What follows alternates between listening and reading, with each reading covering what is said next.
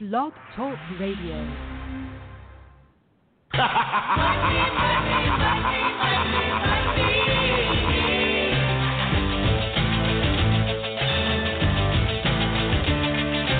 Everybody's got a price. Everybody's gonna pay. Hey everybody, it's Ted DiBiase, the Million Dollar Man, and you're listening to the Wrestle Talk Podcast.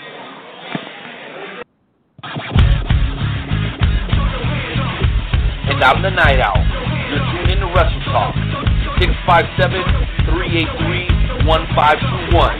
We'll be discussing WWE, NXT, Lucha Underground, ROH, fantasy wrestling, and we'll have some of the best damn interviews from professional and independent wrestling that you've ever heard. And I'm Joe Lance. Ladies and gentlemen, buckle your seatbelts, keep your arms in the vehicle at all times. Wrestle Talk begins in five, four, three, two, one. Enjoy the ride. What is up, Wrestle Talk Podcast family? How the heck is everybody doing tonight on this lovely Tuesday night, ladies and gentlemen? I am ecstatic tonight. It's Tuesday night. That means one thing and one thing only. It is time once again for Wrestle Talk, ladies and gentlemen. That's right, ladies and gentlemen. Wrestle Talk is here once again. Tuesdays are my favorite day of the week because that means that I get to come and talk to each and every single one of you for the next two hours, ladies and gentlemen. And oh my goodness, do we have a show for you tonight? We got the shoot and shout segment. We got the Wrestle Talk Podcast Game Show Challenge. We got the fantasy wrestling segment. We got everything you can imagine. And that's not enough. We are continuing our journey this week to the different promotions around the areas. Tonight we've got Kekoa Mana coming on, we've got Fred Slow coming on, and we got Doug Votaw coming on. It's going to be an absolute amazing show. Ladies and gentlemen, without any further ado, because I know he's chomping at the bit to get on here, ladies and gentlemen, the one, the only, the Knight Owl. Not, it's on Timmy, you are already going off in the wrong. And you. We're not going to do this tonight. We're not going to do this tonight, Intern Timmy. Play the Knight Owl's entrance music before we fire your ass.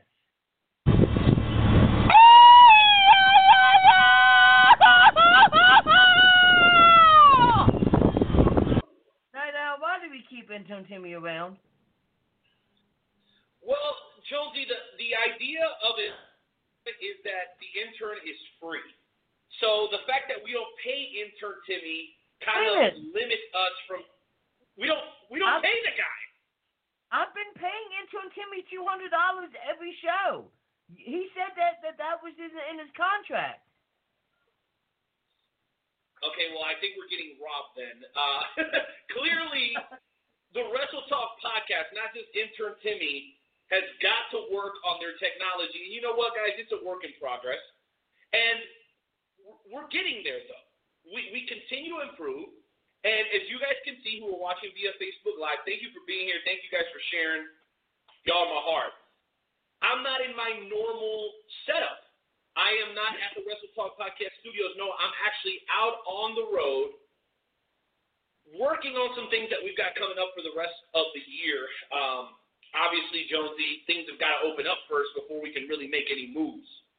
But the bottom line is, is that before the end of this year, the Wrestle Talk Podcast got some tremendous, tremendous things lined up in the technology department, as well as some other things that we have going on. Um, starting with this incredible uh, upsurge that we had just last week, Jonesy. I want to uh, give a super duper special shout out to Cody, uh, Cody Coop, Todd Howerton for purchasing a couple of Wrestle Talk podcast mugs. And you guys will probably notice that I don't have my mug today. I did not have enough room to pack it in my luggage as I headed west. So I am out drinking out of an old fashioned can, and that means that my beer is going to not taste 17.5% better. And I'm quite ashamed. But you know what? Hopefully next week I'll be back in the studio and I'll have my Wrestle Talk podcast mug customized by Wrath Bums Engraving. They've been doing great work for us for a long time, Jonesy. Shout out to Scott. Shout out to his lovely wife. Uh, and if you guys are looking for an incentive or a reason to purchase a mug uh, and you hadn't had the incentive to do it before, half of our profits, that's $5, will go to your favorite wrestler, promotion, or charity. All you got to do is order the mug, customize it. That's 20 bucks plus shipping. $5 out of our $10 profit goes to one of those three things. More information on that at WrestleTalkPodcast.com, Jonesy, or you can just shoot me or Joe a DM and we'll get you going. Mm-hmm. All that said, man, I'm ready for a hell of a show, Jonesy. We got so much to cover, but it would not be a Wrestle Talk podcast episode if we did not do what we always do about this time, and that's where we ask everybody to respectfully remove their caps, place their hands over their hearts, as we pay homage to the greatest country on God's green earth, and that's America, damn it. Oh,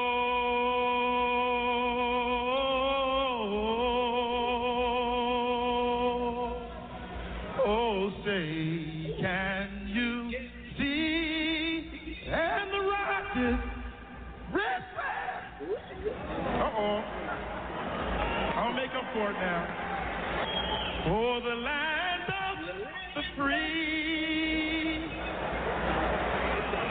Cheers, everybody. Absolutely, ladies and gentlemen. Now, be- before we get into the high spot segment, there is a little clip that I need to play, and this is Oliver Luck, who was the commissioner of the XFL, which I'm a huge Oliver Luck fan because why? Because he is WVU through and through, and I am a huge WVU fan. So this is what Oliver Luck had to say about the XFL. If I can, if Timmy can find it. There it is. All right, intern Timmy, go ahead and play what, what Oliver Luck had to say about the XFL. The NFL is an awesome league. Uh, we view ourselves really as a complement, not as competition. We're playing in the spring. It's a time when there is no football. Everybody's in this national depression or national funk, you know, because uh, Super Bowl and then then there's uh, you know no football to watch. So uh, we aim to change that. We aim to fix that. So we're really a complement to the National Football League.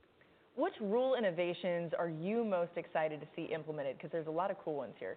Well, there are a couple that I really like. One is the uh, extra point options that a coach has. So you score a touchdown, you get six points. We all understand that, very traditional. But then you have an option to go for one, to go for two, or to go for three. They're all plays from scrimmage. Of course, one point from the two yard line, two point from the five, and then three point from the 10. That's all about strategy. So we as fans love to second guess our coaches. We're all Monday morning quarterbacks. So I think this one is going to be a lot of fun. The other one that I really like is the fact that we've got a 25 second play clock. So contrast that with the 40 second play clock in the NFL. And that will mean that we'll have a fast paced, up tempo game, uh, just a lot of action. It's almost as if you're watching a three hour, two minute drill because we really think our teams are going to be playing fast.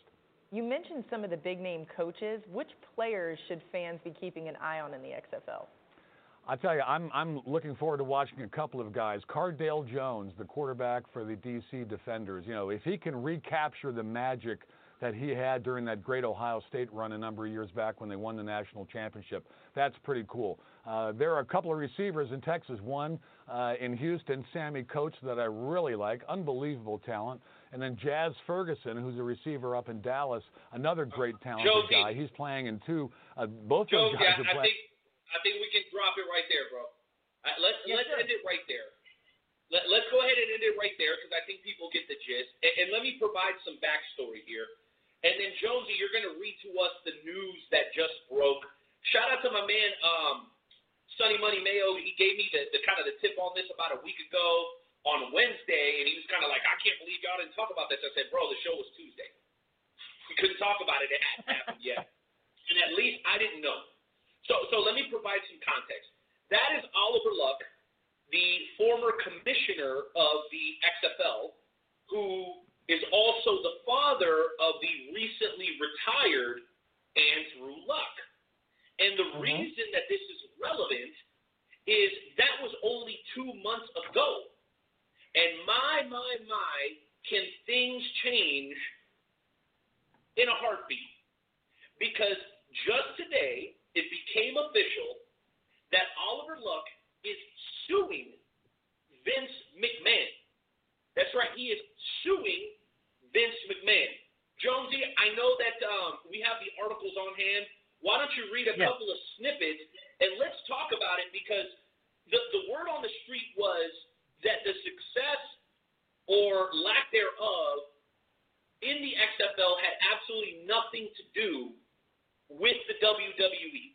It was a completely separate entity.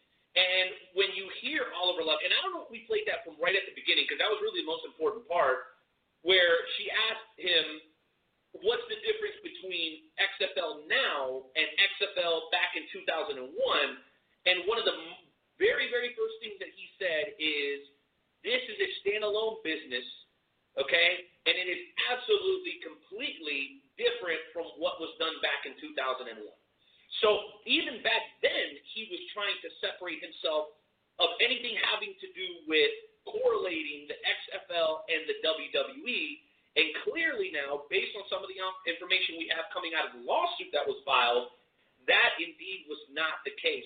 Jonesy, why don't you do us and read us a couple of sentences uh, from the announcement that was made a little bit earlier? Yeah, so basically, uh, he sued. He is suing uh, Vince Mc, Mc, McMahon for uh, wrongful termination. Um, he says that he is guaranteed. He's owed money. He was guaranteed he, when he signed on to become the commissioner in May of 2018.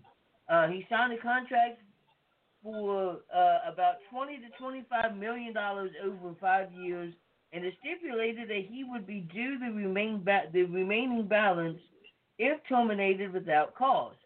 Well, obviously, you know, it wasn't his fault that the XFL uh, is no longer, um, you know, and basically he was he was let go the other day, and because of that, he feels that he's owed a certain amount of money, so he is now suing Vince McMahon to get the money that he has owed. And I believe if he signs that contract, then he most certainly should be able to get that money that is owed to him. Uh, 100%. Um, you know, it, it's. I don't know what to to, to think think anymore. You know, with, with with all of the, the releases that happened last week, and you know, but the releases didn't really surprise me last week because they were all pretty much wrestlers that weren't really being used. Like for instance, you know, No Way Jose. When was the last time we saw No Way Jose wrestle? Uh, EC3. Um, you know, Sarah Logan. Yeah, we saw her wrestle every once in a while, but she was more used as a almost enhancement talent. Like you knew when Sarah Logan wrestled that she wasn't going to win that match. Like plain and simple. Um, and I just, I kind of found it kind of ironic that the day after we had Madman Pondo come on, and the first thing he says is "fuck Sarah Logan." The next day she gets released from the WWE. It was like the man had uh, like he, he's like a psychic. well, and here's the thing: we've heard rumors, and uh, if anybody caught a Monday Night Raw this week, you'll notice that they mentioned her quite a few times. So that what does that mean? Does that mean that she's going to be back sometime soon? I don't know. Um, all the nonsense aside, we would absolutely love to see uh, Sarah Logan back in the WWE. She's very talented, and I know Madman Pondo's got his personal issues. Here's the question that I want to raise to the members of the Wrestle Talk family. And by the way, guys, if you're anxious uh, to know a little bit more about our guests, we did put the press release, re- release up on the uh, Facebook fan page a little bit earlier. Um, but we have the MCW heavyweight champion coming on the show. We have uh, one of the hosts of the Sports Animal in Albuquerque, New Mexico.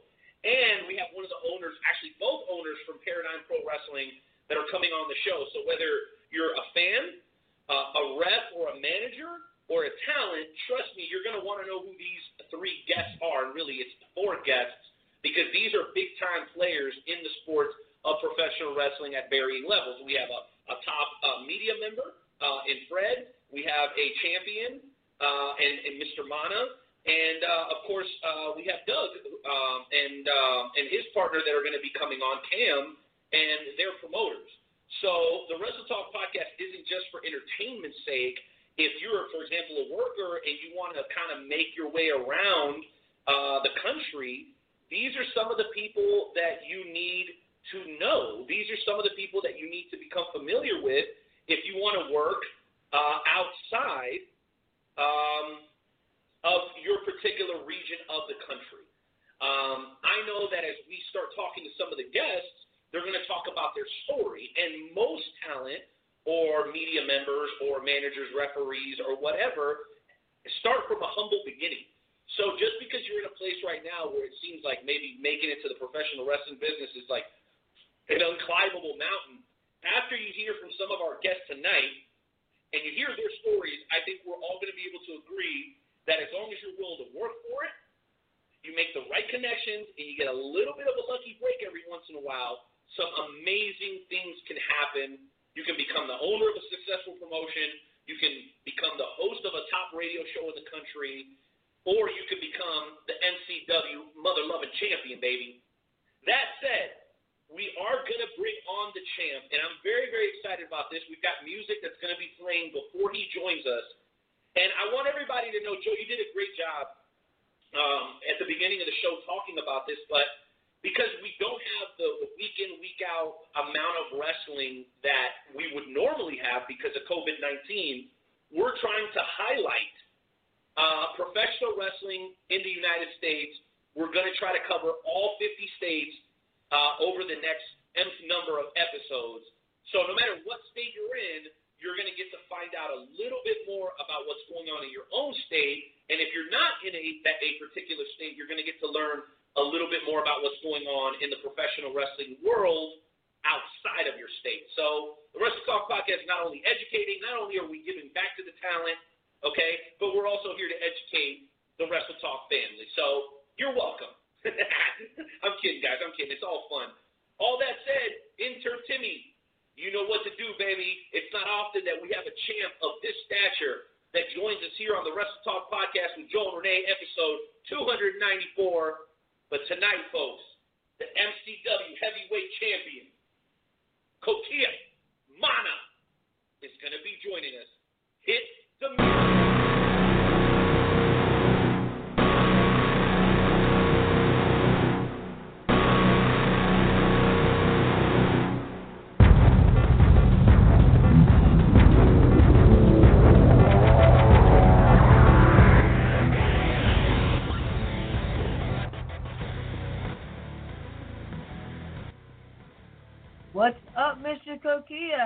Doing, sir? Uh, Kekoa is doing pretty well. Uh, I know my name's a little difficult to pronounce uh, when you're reading it, um, but uh, I'm doing fantastic. Um, thank you guys for having me on, and uh, I very much appreciate that uh, that wonderful introduction that you guys gave me. Oh, absolutely, sir. You know, um, you know, when I was doing my uh, research on on on on you, uh, uh, you are definitely a, a wrestler that understands the grind of being a professional wrestler. If I'm not mistaken, Yeah. you would uh you were only off on Saturdays, and you would go to a show and say North Carolina, and then you would you would do like two ma- you do like the first or second match, and then you would drive all the way back, end up in the parking lot of where you were supposed to work, sleep for a half an hour to maybe an hour, and then work the rest of the day. How did you allow your body to do that, sir? Like that's just crazy. That Uh, is yeah, I mean, I I pretty much would contribute it to uh, I was young, uh, I was fresh out of high school, Um, Okay. You know, I was a freshman in college, uh, so I had a lot more energy than I do now. um, and also, you know, when you're starting your wrestling career and it's like something that you've always wanted to do, and um, you know, you're finally out and you're traveling and you're logging the miles and everything like that. It is definitely an adrenaline rush, um, and it's something that you you get a high off of because, again, it's it's something that you've you've dreamt about. It's something that you've wanted and you accomplished Mhm. it. So it's definitely something that that helps, you know, give you that boost of energy for those long 10, 12 hour drives. Well, absolutely. Uh, I, I don't know if I could uh, could could do those those those kind kind of jobs. but you know, being a professional wrestler, referee, uh, you know, that's something that that you you uh, definitely have to uh, do. You know, the, you you've been a, a staple in a lot of uh, Eastern Panhandle wrestling promotions like the uh, WDWA, where you were the uh, heavyweight champion and you faced guys like Louis G. Rich, uh, Chris Chris Wild, uh, and even a good friend of mine, uh, Shane Malice. Can Can you tell us about wrestling the, those those guys like Louis G. G. Rich and Shane Malice? Uh, yeah, I mean it's it's definitely uh, you know it's always a fun day at the office. You know when because I consider I consider uh, you know Lewis Rich and and Shane Malice uh, you know good very good friends of mine. Um, Chris Wild I've known for a long time. I'm not as uh, close with Chris, but you know again another another confidant that you know is in the locker room that I see all the time, and just again somebody that I've known. Um, so it's always a fun day at the office. But I mean, anytime that uh, you know we get to get in the ring, it's it's it's almost like uh, you know it's almost like a vacation uh, in a sense. It's something that you look forward to. Um, it's just trying to make it uh, a little more understandable for folks at home that you know uh, obviously aren't wrestlers. It's it, think of it as a vacation. You know, you you you plan something. It's it's on the calendar. You're looking forward to it, and then you finally get there, and, and then you have the time of your life. So it, it's in a sense, it's kind of like that. Um, you know, when you're in the ring with uh, with talented guys, it's you, it can a, a bad day at the office can never happen. Exactly. A, a, the bad day at the office can never happen. Um, and and the last thing, uh, before I send it to to my co-host, uh, you uh, accomplished a achievement that was like like really really high on your list. You finally became the MCW heavyweight champion, and I watched that match on YouTube, and my goodness, you could just see the emotion in that that that match when when you gave Brandon Scott the uh, super kick and then you you with your finishing move and then you pinned him. That was an absolute amazing amazing accomplishment. What was going through your mind when you won that that championship? Um, I mean, again, uh, for those that um, you know that actually haven't seen the uh, recent documentary that MCW uh, did on me, um, they're coming out with a series right now on their Facebook page and MCW's YouTube page called uh, MCW Spotlight, and uh, they just released, um, you know, my little documentary. Uh, I think like a week ago, and I and I talk about this as far as you know what it what it meant to me and um, you know what I was thinking, you know, leading up to that. Um, you know, without going too far into the documentary and, and telling you my entire story, because I obviously we only have so much time. But uh, just know, like from watching that documentary, you're going to have a lot better uh, understanding as far as you know m- my entire career. You know, the things that I've gone through in order to get to that particular moment, um, especially recent events. Um, you know, in the past few years, again, that you you kind of think about because when you're not at the top of the mountain, you know, when you're on that when you're on that climb and you're grinding, you know, you're constantly telling yourself like it's going to be worth it, it's going to be worth it. And I believe that a lot of people, you know, don't become successful in whatever line of work that they're in because they're afraid of taking those risks and they're afraid of putting in that hard work and effort and then one day it not paying off. But you have to. You, it, it's hard. It's obviously a lot easier said than done, but you have to believe in yourself and you have to believe that the efforts that you are making are for some type of greater good and they're for you know the ultimately your goal to pay off. Um, you know, and that's something that I, I always try to recommend to people is, you know, you really have to believe in what you're doing. Um, so with that moment, and you know, to go back and answer your question, what was going through my mind? Um, a lot, a lot, and I, and I would really, re- I would really recommend, uh, you know, everyone to, um, you know, to check out that documentary. I think it was very well done. You know, kudos to them um, for for putting it together. Uh, MCW, I think, is one of the top premier um, independent uh, wrestling organizations in the country for a reason. Um, there's a reason why they're affiliated with Ring of Honor, and so many so much talent has come through MCW and is now on w, a, a, WWE product. Um, yeah. So, yeah, there there was a lot going on. Yeah, um, you know, uh, uh, speaking of MCW, Renee, my co-host, is a huge fan of uh, MCW. He's all the way in, in Kansas City, and he keeps saying that when he comes up to, to a visit, the one thing that we have to do is see a a uh, a Maryland Championship wrestling show. Like he doesn't want to go to Harper's Ferry, he doesn't want to go to any of the other sites. He just wants to go watch a Maryland Championship wrestling show. Isn't that right, Renee? Well, yeah, absolutely, Joe. And those were some great questions, man. Uh, appreciate you tossing it to me. But, but yeah. Um, so Kekoa, like for me, I know that M- MCW gets a lot of notoriety because of some of the bigger names that they bring in. But me, uh, particularly, I'm more interested in guys like you, in guys like Dak Draper, that are really making waves as a consistent presence over at MCW. Um, and, and it's great to see, you know, uh, uh, Scott Hall there. It's, it's great to see, you know, names like that that we all know and recognize from when we were growing up. But to me, the real exciting part is, is to see guys like you uh, kind of start to make a name for yourself. And now that you've reached this, uh, this, uh, not necessarily an epicenter, but you're at the top of the mountain, MCW. I'm curious when you took when you turn around and look behind you, or maybe even look beside you, who are some of the guys that you wouldn't mind giving a little bit of kudos to that have made this climb with you that you were like, hey, you know what, I may be on top right now, but you guys absolutely have to look out for these guys. Can you name drop a little bit for us?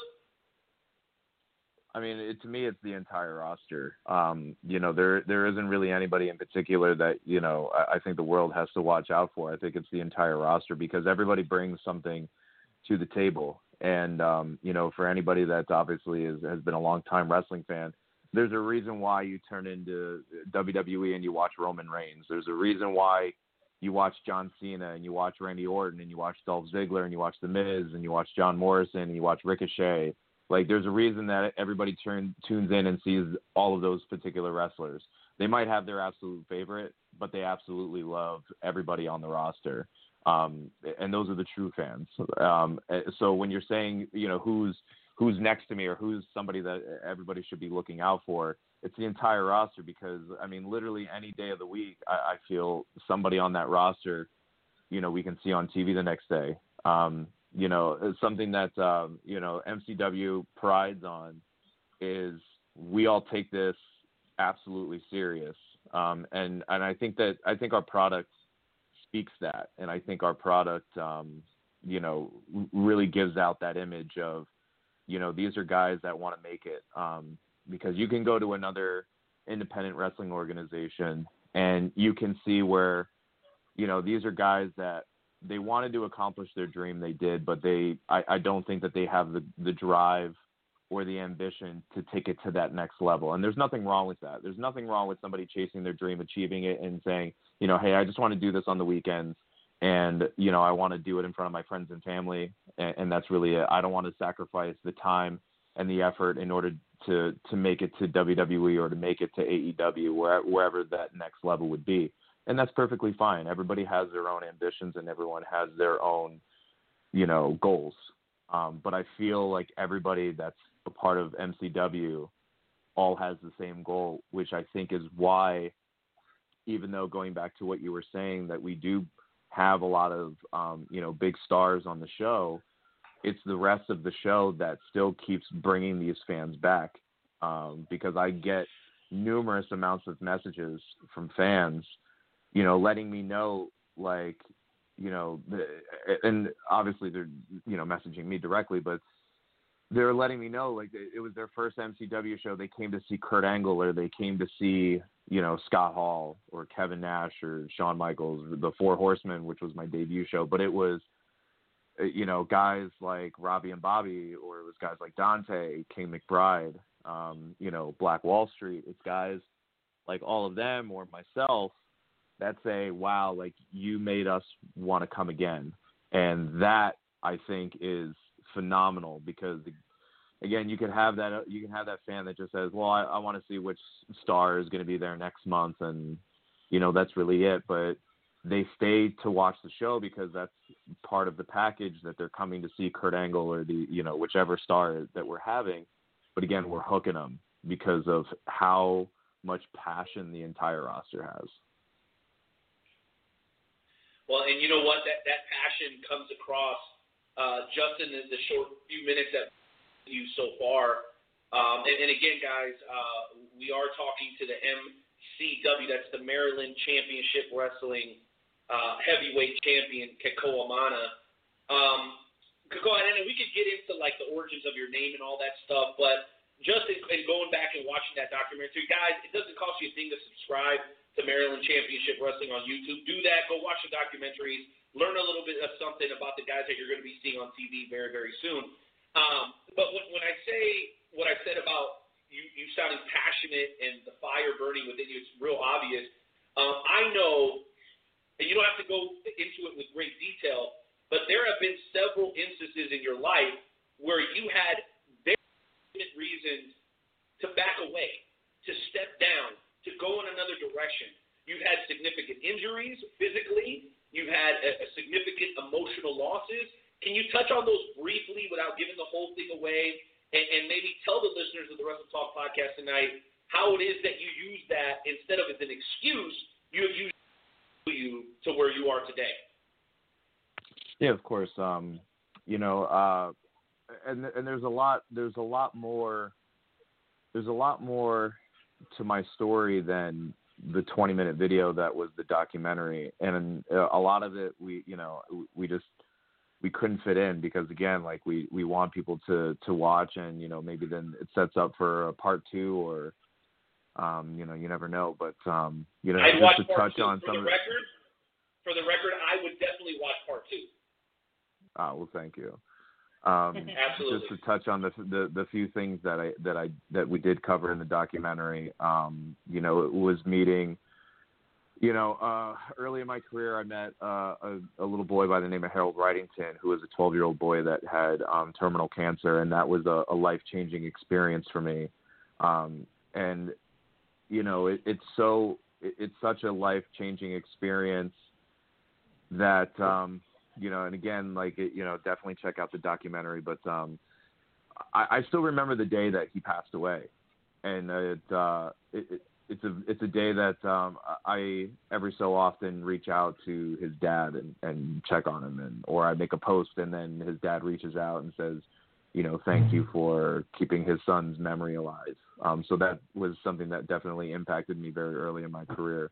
Um, you know there was a uh, there was a, a robbery, an attempted robbery in my home uh, while I was uh, you know roommates with a bunch of my friends, and uh, you know to make a long story short, um, you know a, a friend of mine was actually shot and he passed away um, during this robbery, and luckily, you know I, I was able to make it out.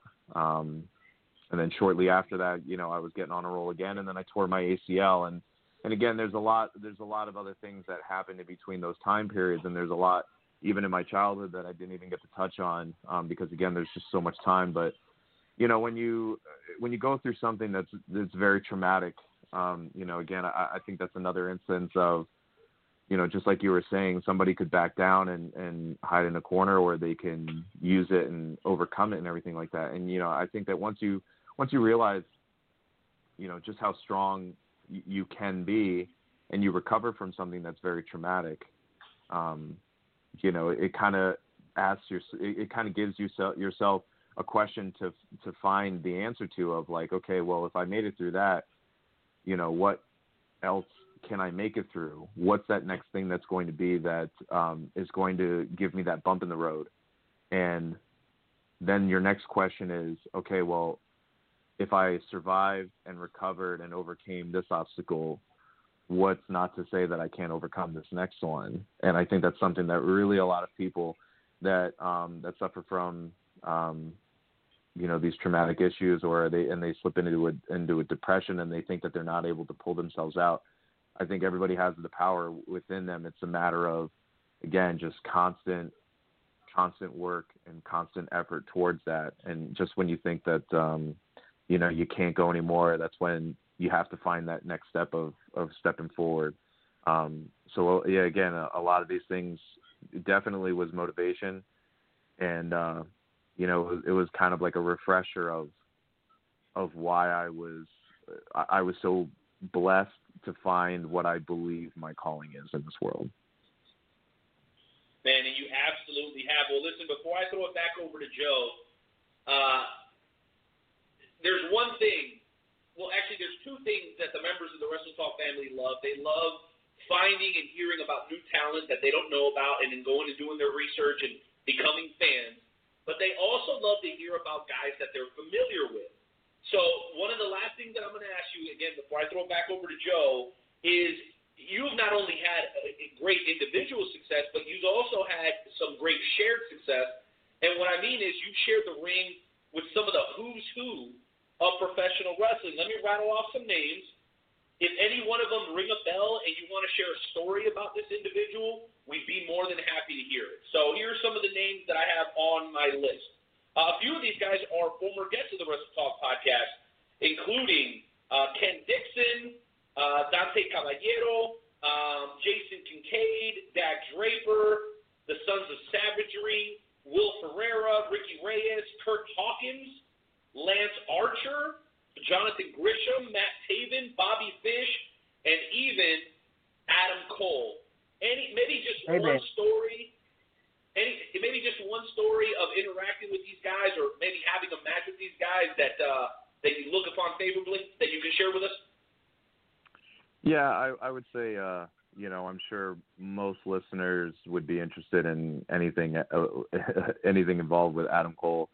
Um, Adam is, uh, uh, Adam is a, uh, you know, I consider Adam a very good friend. Um, you know, we we don't keep in touch as often as as I'd like to, um, and that's just because you know he he's a very busy man, and I and I and I know what it's like to be very busy. Obviously, not as busy as him, but um, you know, and just kind of get lost. And it, it doesn't mean that you obviously uh, don't care about somebody um, or you're not close with somebody. It's just we're we're all in a grind and we're all in a a schedule, and you know those types of things just happen. So I, I'm I'm familiar.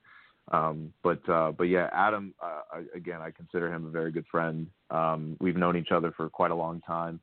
Um, uh, the first time that I ever met Adam Cole um, was at a, a WXW show, which is um, the Wild Samoans promotion in Allentown, Pennsylvania.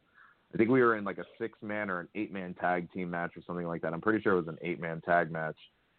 And uh, I gave Adam a clothesline, and he and I clotheslined him so well, like he took the clothesline so well that I was like, huh.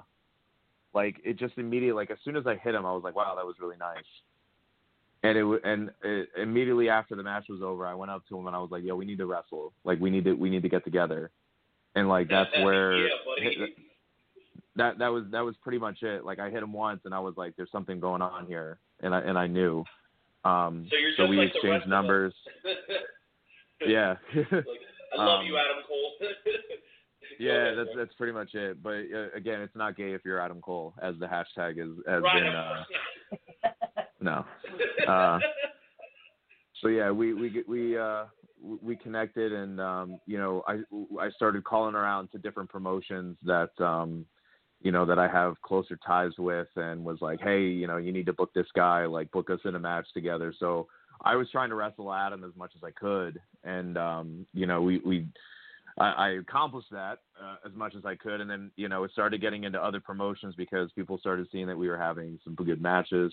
Um, so then we wrestled each other at ECWA a few times, um, but yeah, we were we were we were very close. Um, you know, before he he skyrocketed and you know he took off in Ring of Honor and was going to Japan all the time, and now he's in WWE. You know, it, was to the point where you know we were going on uh, you know a couple dates. You know, like uh, him and his uh, his girlfriend at the time, and myself and my girlfriend at the time. You know, we went to New York and um, you know spent the day together and, and just hung out. You know, like that we didn't live close to each other, so it, and especially with both of our schedules, you know, being able to work out for that weekend, and that, that was great. Um, and I think he even, I think he even like barely slept that weekend too. I remember he had something going on that was like, you know, he was really sacrificing for to make time for that. Um, so I'm always gonna love Adam. I saw him uh, not long ago when I went and debuted for Evolve. He was there, and seeing him for the first time in like I think like six years or something like that. Man, that was great. Um, you know, as soon as as soon as we saw each other, it was it was amazing. So,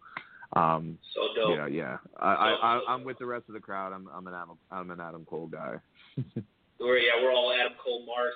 Uh, so shout out to Anthony Sharkbait Gutierrez, uh, Kansas City guy, who recently got a, sh- a shout uh, or a shot over at Evolve. Uh, same with uh, Cameron Bernay. These are some of the local folks here in, in the Midwest. I want to shout out who got uh, Evolve shots and uh, Rep Pinky as well. So I, I'm gonna, Joe. I know you're not gonna be mad at this because I think this is a good question. So I'm gonna kind of to your competitive nature, uh, Kekoa, because I hear you're very competitive.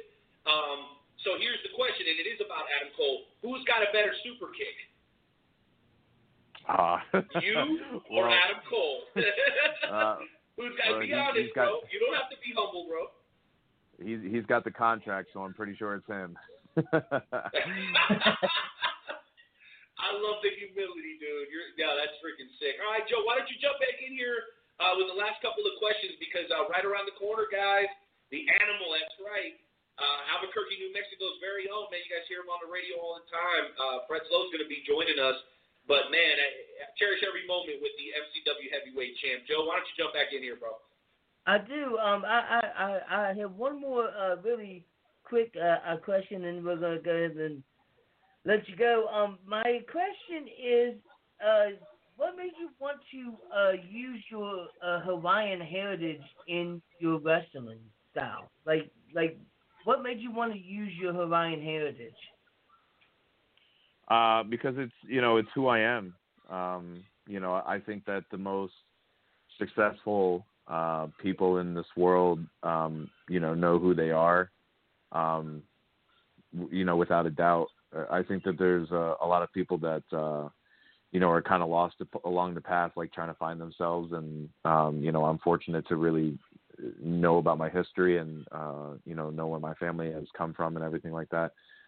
So um, you know, before uh, I started my career, I wasn't sure if I wanted to be Kekoa. Like I knew, um, you know, I knew I wanted to go with my Hawaiian heritage, but uh, as you uh, as you know, Kekoa is a little difficult to pronounce. It's a little difficult to figure out how to say when you're just reading it off the paper, which I completely understand. I've been dealing with it my whole life. Um, so I wasn't sure if I wanted to go that route, but I couldn't think of another name, and somebody was like, "Just be you." and I was like, you know, it, it was it was more or less just like don't you know don't go against the grain. Like this is something that was kind of you know it was given to you uh, on a silver platter, nonetheless.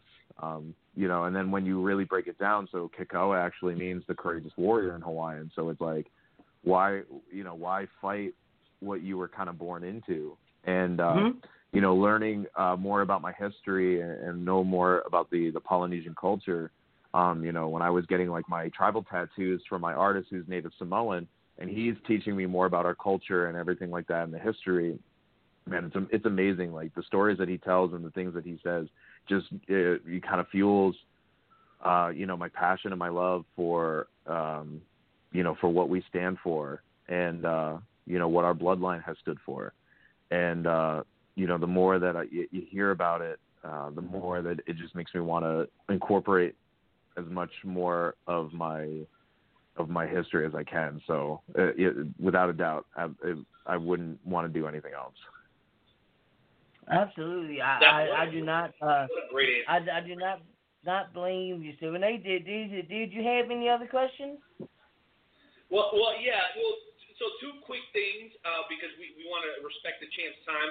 Number one, when it comes to embracing your culture, um, if you ever get a chance to listen to the show, I know you're super busy. Um, you know that we're very proud. Joe's a proud American. He's from West Virginia. We were talking about the Mountaineers a little bit earlier. And then every once in a while, my Mexican side comes out, and then we play this uh, Kekoa.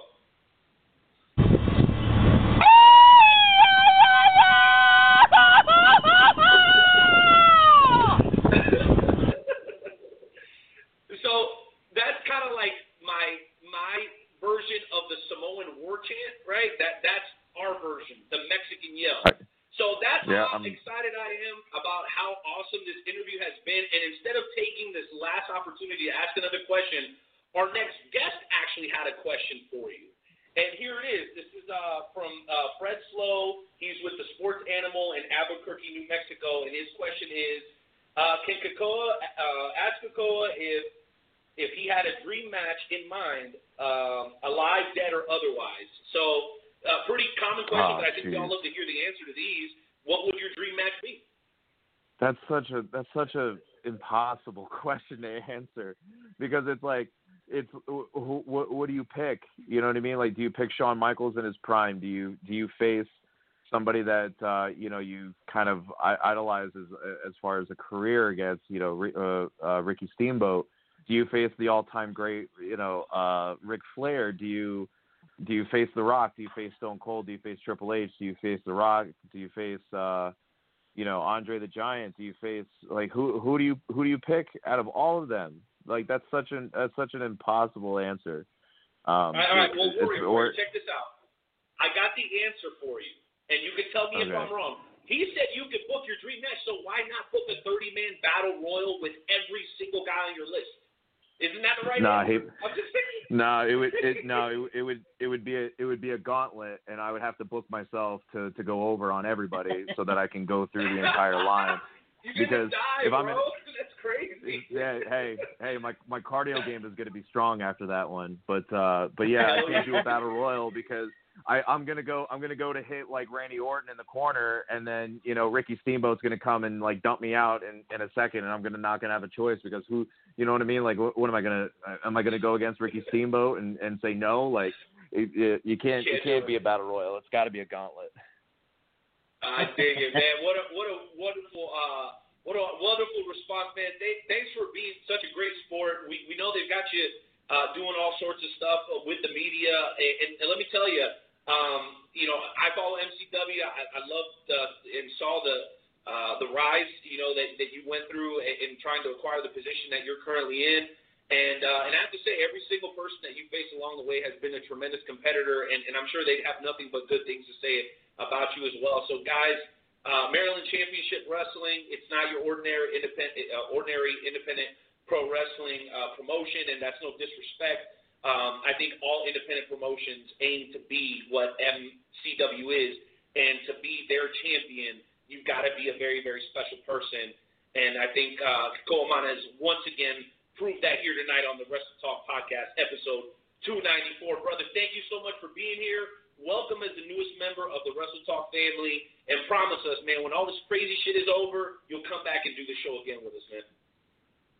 Of course, thank you guys for having me and, and uh, please be safe uh, during this difficult time. You got it, brother. Grace and peace. Thanks, man. Take care. Adios. Wow. What a interview show. That was absolutely amazing. Like we gotta get more Maryland Championship Wrestling guys. Like plain and simple.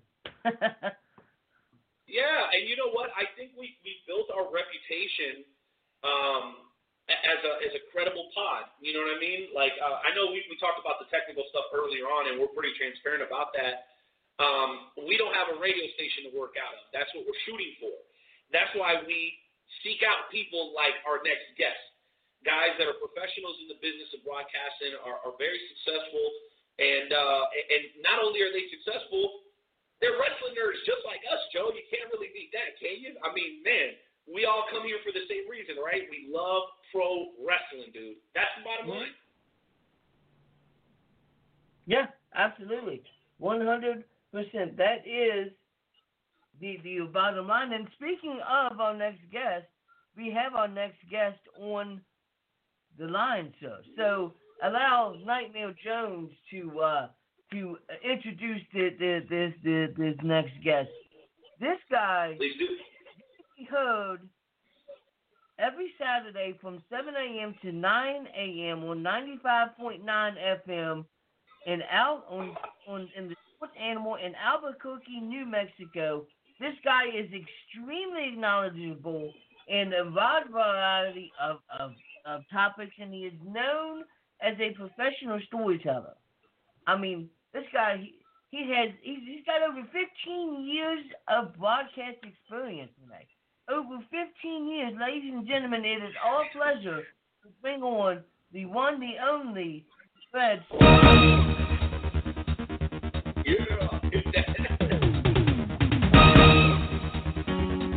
Let that play, baby. I like this.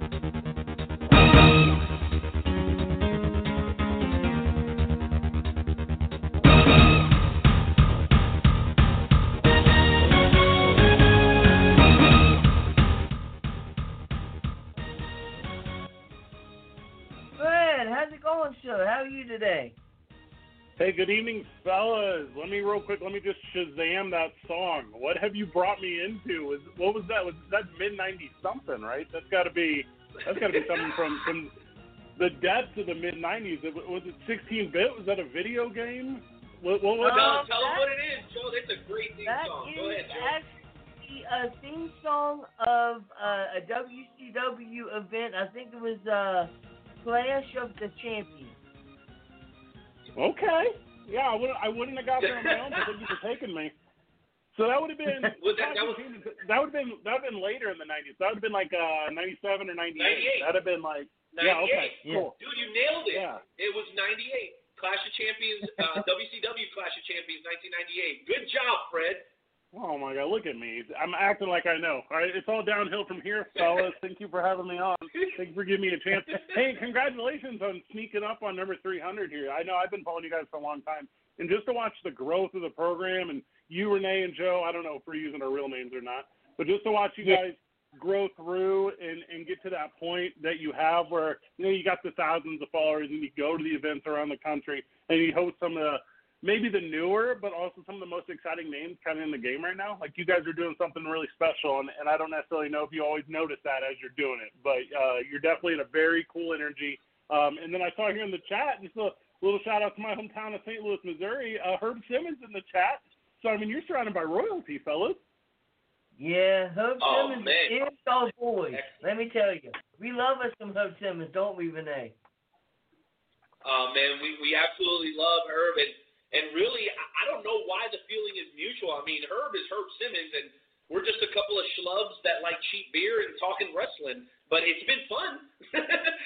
That's really that's really all I can say. And man, really, um, you know, t- feeding off of that, thank you for the kind words. I mean, we're, we're blessed to have what we have. I mean, we were literally just talking to the MCW heavyweight champion. So, you know, when you're talking about independent wrestling promotions, I, I think everybody's striving to become what they are. I know Evolve maybe gets a little bit more notoriety because of their direct connection to the WWE, but they're really fighting. And Joe, you can verify this. You- You're up in the Baltimore area, right, in West Virginia, uh, and, you know, right next to Maryland, obviously.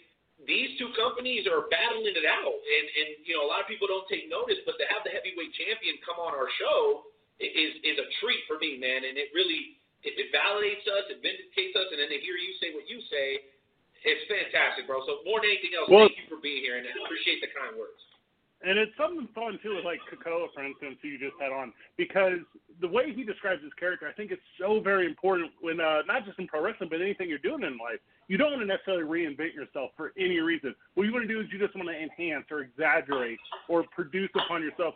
So when he said that phrasing earlier, he was like, "Hey, I was trying to come up with a name. I was trying to come up with an identity." He's like, "I'm already Kekoa."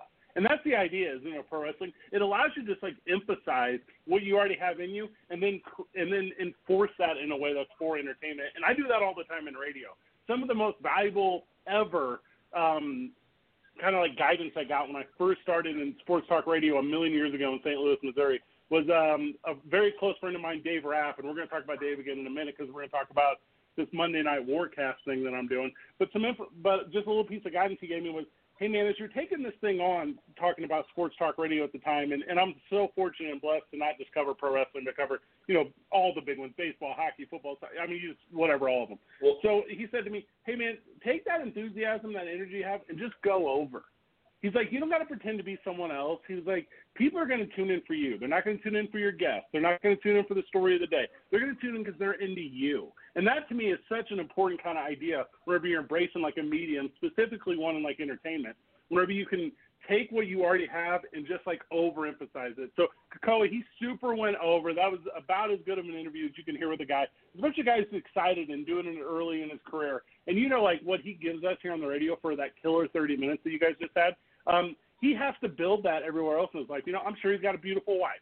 I'm sure he's got a family he's got to worry about. I'm sure he's got a day job he's got to deal with. I'm sure he's got all these things out there. And when the time comes to be Kekoa, that entertainer, that character, oh my gosh, he can snap right into it because it's not something he produces.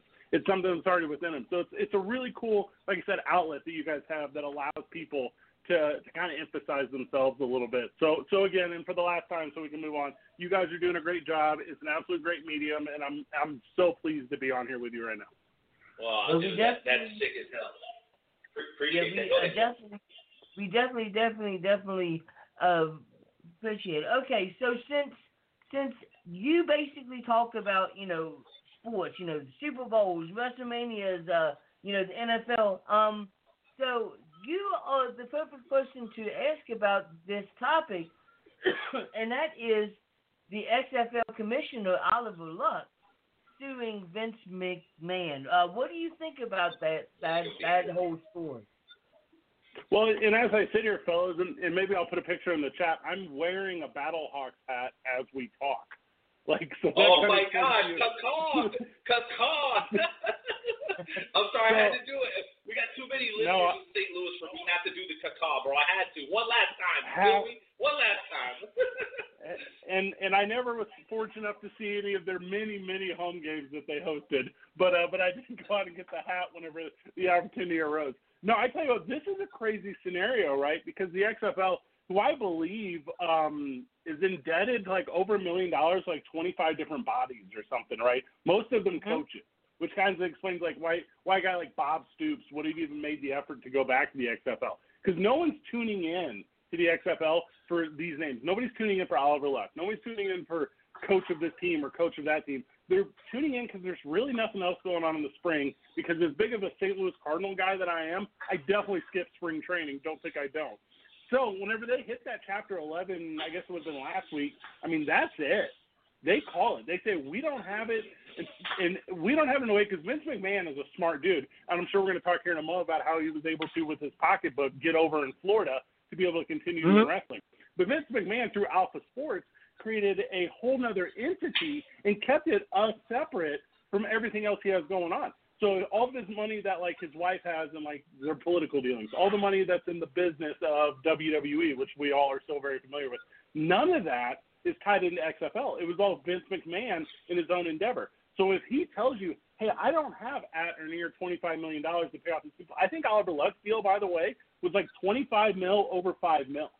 So Yeah. he's like, he's like, there's just no way. And I think what Luck is suing over is wrongful termination. I think he's saying it's Yeah. not my fault the league folded. By the way, Luck, you're the commissioner. It'd be hard for me to say it wasn't, but whenever he goes to make that lawsuit, whenever he That's so goes to make that, true.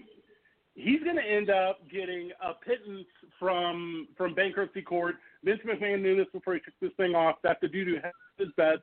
Uh, somebody's going to buy this thing though. That's the part that's neat to me. I don't know who it's going to be. I don't know where the money's going to come from.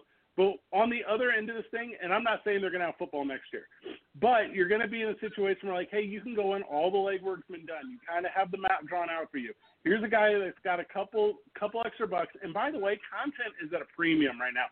Um, if you sign up for your Comcast or Charter, or whoever you got, they're literally sending you a box for free to just stream stuff. So there's going to be a Wow. entity out there. I'm just going to use the idea of like a, a billionaire sports owner. Who's the, who's the cliche one? Cuban. Mark Cuban's a cliche one. Everyone knows the name. So he'll say, Yeah. you know what? I did it with HDTV. I did it with the Dallas Mavericks. I did it with ABC car company, shipping company, delivering company. You know, why can't I do it with my own sports league? So XFL is going to get bought up with someone. Whenever that happens, uh, there's going to be a right of first refusal from Oliver Luck. Maybe he goes back to it. Maybe he doesn't. He's not going to see $25 million. It's not going to happen.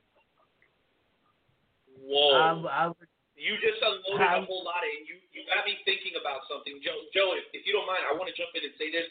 I know there's No. been uh, like an outcry from thank, thank you, Joe, from the minority community about the lack of opportunity to have ownership stake. You've got a couple of guys. You got Shaq that owns part of the Sacramento Kings. You've got Michael Jordan, who's the majority owner of uh, the Charlotte Bobcats. Um, here's my question to you: Do you see a group like maybe led by Magic Johnson or somebody like that, possibly stepping in and taking it off the hands of Vince McMahon? Because I mean, you, you're the one that brought up the idea of the league selling and going to somebody else. Does that sound like a, a possibility? And would you like to see it? Oh gosh, well, how not far fetched is that though? Because like, if even if you're looking like individual teams, like you were just talking about Magic Johnson, and just a moment ago we were joking about Mark Cuban. Um, Okay. if you were, if you're talking about these are billionaires that own one team. Like it's not that like, um, oh god, what's a fair way to say this? It's not that, it's not that one guy couldn't do it because one guy could. But if you put a bunch of them in an association together and you're like, you're like, hey, let's do it. So what's the really good? Dan Snyder, right? He owns the Redskins. That's kind of out in your world, Joe. So, uh, so Dan Snyder is like, hey, I got what has he got? Like, like two and a half billion dollars. If he were to team up with a guy like, um, like Jeffrey Lurie, who who he knows real, well, and obviously there's a non-compete here because these are NFL guys. So I'm just giving you examples. If you were to like Right, right, grab, a, cou- yeah, a couple of them and say, I think we could do this thing together, then you're absolutely going to end up in a place to where it's going to get done. Um, just the other day, I saw the New York Yankees are worth 5.5 billion dollars. I mean, there's an amount of money in this thing that is so irrational that we cannot understand. To say that no one is going to be able to do it, that's where you're just instantly wrong because someone's going to be able to do it. Um, but no, it won't. It won't be you know Shad Khan. You know he's already in Jacksonville, and I know his kid owns a wrestling promotion. It'd be a cool little push Right. against the uh, WWE. But yeah, no, absolutely. I think Dude, I think if you, yeah. if you, yeah, if you want to get out there and do a thing, get out there and do a thing because five hundred million dollars is nothing if you have billions of dollars, and that's a crazy concept. But that's all it's going to take for this XFL thing. Five hundred million. Wow, what a what a far fetched, non far fetched idea. Really, it seems far fetched because of where we are today, right? Joe, I know I know it's still your turn, but I, just to put things in perspective, in six months, all of this could be happening, like actually happening. So, for those of you mm-hmm. caught in the moment, frustrated, listen to episode 294 tonight. Just know there's hope for the future, and it's exciting to think about it. Joe, I know it was your turn. Go ahead, brother. Sorry. Oh yeah, I, I absolutely. You know, um, you know, so it's just been absolutely crazy recently with with, with everything that that's been uh, uh, going on, and uh, you know, Vince Vince McMahon was somehow able to make the WWE essential in Florida so that they could continue to uh to run their their uh, uh, Monday Night Raws in uh, uh, Florida, and I I gotta say he must have opened up his uh his checkbook uh, pretty big on that. Uh, so I want to know what your thoughts about uh, the WWE being essential in Florida. I mean, he made it essential with 18.5 million different ways. Um, it's a crazy concept when, you go from that that bridge that is entertainment to politics, and if and if the blueprint isn't right there in the current president of the United States of America. Um, whenever his wife Linda McMahon stepped down from the cabinet, I believe she was head of the Department of Small Business uh, Development or Affairs. I don't remember which. Whenever she stepped down to run the super PAC, uh, oh gosh, not that long ago, you knew it was going to be real interesting come 2020, and you knew you were going to have someone that was able to, in the private sector, um, really help the Republican Party in the political sector nationally uh, through number one, their dollars, number two, their notoriety, and number three, if the McMahons aren't the most cutthroat business individuals in the history of all business, they Right. absolutely are. You're confused. So you want them on They your are. side. So when it when this time does come, um, and I mean, guys, we are literally we're months away. Like we're months away from the next four years. And you're gonna you're gonna mm. have a platform, the only platform that ran all summer long which is going to be in support of your party, which is going to be in support of what's going on in the world, it's a no-brainer for the Republican governor of Florida to give you the go-ahead to do this thing because literally no one else is doing a thing. Like like we're I'm doing radio five nights a week right now because there's there's so many people that just want to absorb. And you have to be able to provide that to people. And right now, You have to. the Republic like liquor store. have to. It's the, it's the liquor store argument, Yeah. right, Fred? It's the liquor Absolutely. store argument, right? Same deal. No, and that's an excellent point, Renee, because it's like it's like, hey, it's always been there. It's I I know it's there, but now I got to go to it all the time. I got nothing else I can do, and and that's the brilliance of this move from Vince McMahon. Where um and you guys know this, if you're into any sort of politics, it's a big part of my radio show. As go Ohio, as goes Florida. What those two states do is what happens in the country. So if Vince McMahon, or excuse me, if the state of Florida can put the WWE or Linda McMahon, or however you guys want to define it, in their pocket in a way to use their platform as a sounding board or a megaphone for what they're doing, it's a no-brainer from the Republican-run state of Florida. I would not. I, I could not agree agree more. You know, great, great in, insight. But I don't want to take up all of the time. I know that Renee's chomping at the bits or still, whatever. Why don't you ask whatever questions that you have, sir? Uh, thanks a lot, Joe, and I, and I apologize for jumping in there a couple of times. No, well, it's uh. Brett, he- here's the deal, and I hate to go backwards, but I think it's only fair since this is your very first time on the show. Talk Sure. to us about how you take this incredible knowledge, the voice that you have, and the energy that you have, and, and how you've constructed it into a career in broadcasting, which a lot of people that do Facebook live streams and podcasts um, are, are kind of aspiring to be. I, I know people think that radio, uh, just like newspaper, is a dying entity, but that could be further from the truth. Uh, more people are listening to, to radio, but radio.com, iHeartRadio. I mean, a lot of people have these apps on their phone. You're obviously successful within that business. How did uh, how did that come about, and how have you been able to incorporate pro wrestling into it? Well, and I tell you what, you you have a really smart audience, so I'm going to talk at a little bit of a higher level right now when it comes to entertainment. Um, it's a 360 approach all the time, Renee. It's a it's this idea that cool. I have the terrestrial signal. I love the CBS affiliate. I lo- we're a dual band here in Albuquerque. There's at or near almost a, a million people here in Albuquerque, almost. So we have the AM, we have the FM. That's really great. Well, here's the thing too. I do a lot with the local TV, so I'm reaching out to the NBC affiliate all the time because I have a really strong relationship with them. So if we have something that needs a little extra emphasis, we have the TV outlet. Well, here's the thing. You know how people are consuming my radio show and they're consuming that TV show and they're consuming um, this live stream that I do multiple nights a week. By the way, I want to make sure we talk about Monday Night Warcast. I want to do that before we leave. And then also all these little guest spots we're doing right now, Wrestle Talk Podcast with Joe and Renee. They're doing it on that little that little device in their pocket, aren't they? They're doing it on that phone. And the idea is you have to be able to approach everything with the idea that nothing has more value than anything else. Everything deserves the effort that you feel like you should put into it. Don't short anything you're doing because then you're only shorting your consumer. Because for me to identify how um, anyone wants to consume a program is foolish. I'm going to use like from the chat. I'm looking in your chat right now, like Assad or Marcus or Cody or Herb or Susie or Todd. Like these guys take the time out of their day. They seek your media because it's such a fine and viable product. And they would seek it if you guys were on TV. And they would seek it if you guys were on AM or FM radio. And they would seek it if you were on Sirius satellite radio. And they would anywhere you were, they would go to find you because of what you're putting out. And the idea is you just have to give the glory that's deserved to what you're doing. And that's the benefit I have of the AM radio, FM radio show. It gives me this another outlet to why I'm doing something every day to reach and connect with people through the medium that they find most desirable. So no, nothing holds more value than anything else. And this idea that, and I can give you my podcast numbers, I can give you my iTunes numbers and my Stitcher numbers and my SoundCloud numbers and my Spotify numbers, and my, but no one cares about that. They only care. They only care about the one way they do it. And that's the thing that's so impressive to me on this thing. And, and by the way, and I'm going to extend an invitation to you guys here right now. I love to have you on this new endeavor we're taking on. We're doing this thing called Monday Night Warcast. It's MondayNightWarcast.com. And what it is, it's a redirect to my Facebook page for the radio show. And every Thursday, we're watching concurrently Monday Night Raw versus Monday Nitro starting from September 11th, 1995 until the end of it in 2001. I'm having guests in the Wow. community and the wrestling world on to share their insights, to talk shop, We're just laughing, we're riffing, we're throwing jokes. Um, I open up a Steve Weiser or two during the thing. Um, I have a really nice setup as far as the home studio goes, so we're able to bring anyone in in crystal clear HD, and we have a lot of fun with it.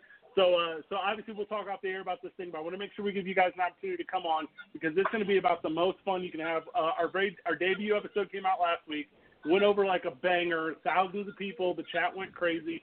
So if you guys are interested, I'd love to have you on for that because right now, shoot, if I don't need pro wrestling more than ever. That sounds Amen. absolutely amazing. Amen. That does sound great. Yeah, well, we accept your invitation, man.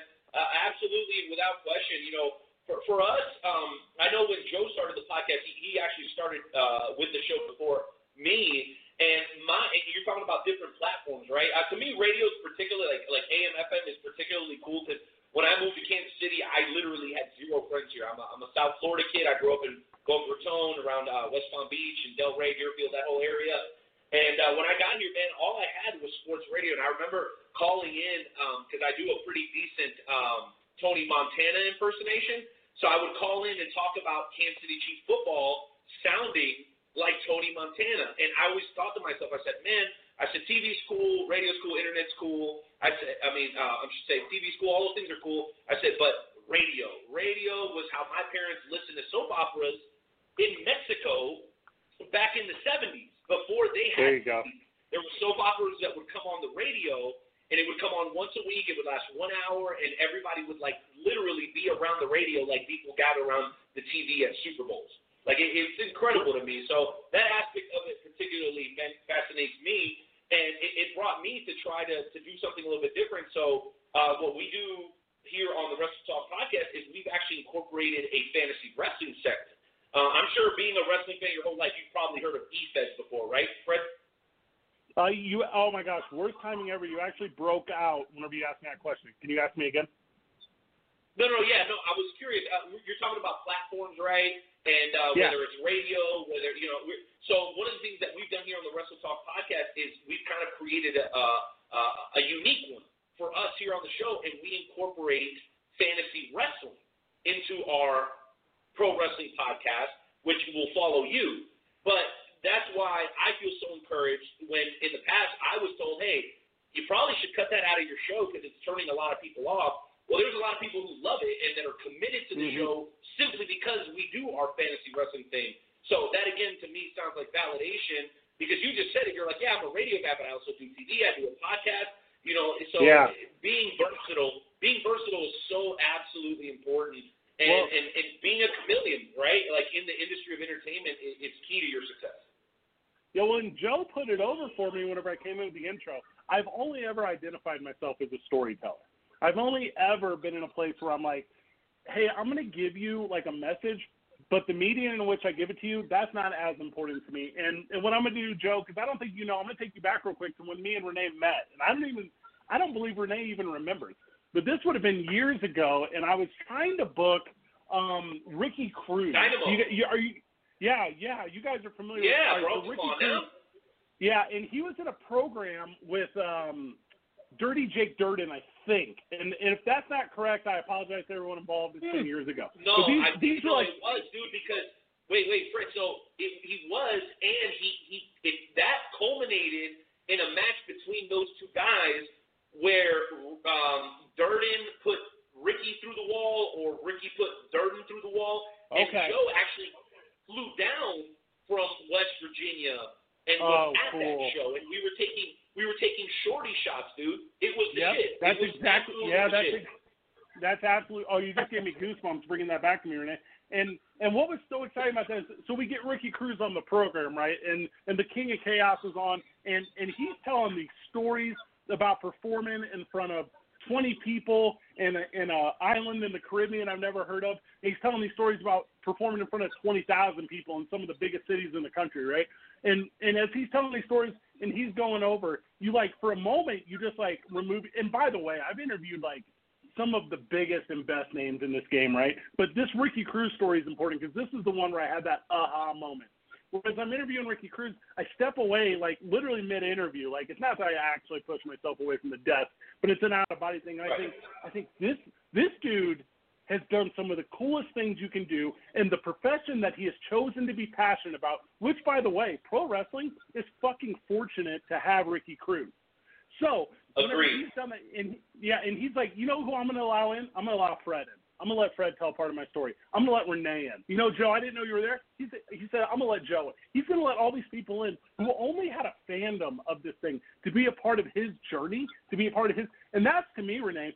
So And sick. Joe, I started that story by telling it so that you would know Re- Renee and I's relationship at Dynamo Pro Wrestling. That's the idea where like you get all these individuals that are so passionate about it, and that's the energy that's involved. No one that is involved in the world of pro wrestling or sports entertainment or whatever verbiage you want to use, no one that's there is because they have to be. Everyone is there is because they want to be and they love it and they're Amen, committed to brother. it and and the fans Amen. that turn out. So anyway, it's just it's the most beautiful entertainment in the world. A really good swerve in pro wrestling is better than any Boardwalk Empire or Game of Thrones or or I don't know what what you guys watch. I don't watch anything. Yeah, but like it, it's encaptivating. It's 360. It's Shakespearean. It's beautiful. I, I I'm 35 years old. I've been watching it for 31 years. Like it's it's the most incredible little journey to me. Um, anyone I've ever married or dated or spent any time with, uh, they've fallen in love with it. Like it's it's just it's the most enticing, drawing, beautiful thing that that allows us to to take what I call storytelling and and incorporate it into a world of excitement. And we're doing that. And like I said, we're going to get you guys on there, but we're doing that every every Thursday night now on Monday Night Warcast. So make sure you guys check that out because we're literally watching the thing we love, telling the jokes we want people to hear. It's it's the coolest medium. Um, thank you to Luke Roberts for having me on. I, I guess you are we still using fake names? I don't know. If we're using fake names, thanks to Luke Roberts. Bro, whatever. Like, no, seriously, Yeah. we we we've never. We're just too lazy to like figure out what our true platform is or our true like uh, blueprint is, I should say. So like, whatever. Whatever you feel comfortable. You you know, I'm Knight Owl. Also Renee. You know, he's Joe. He's also. I mean, it, it doesn't really matter. And you know what, Fred, Joe? I know you you want to jump in and say something real quick.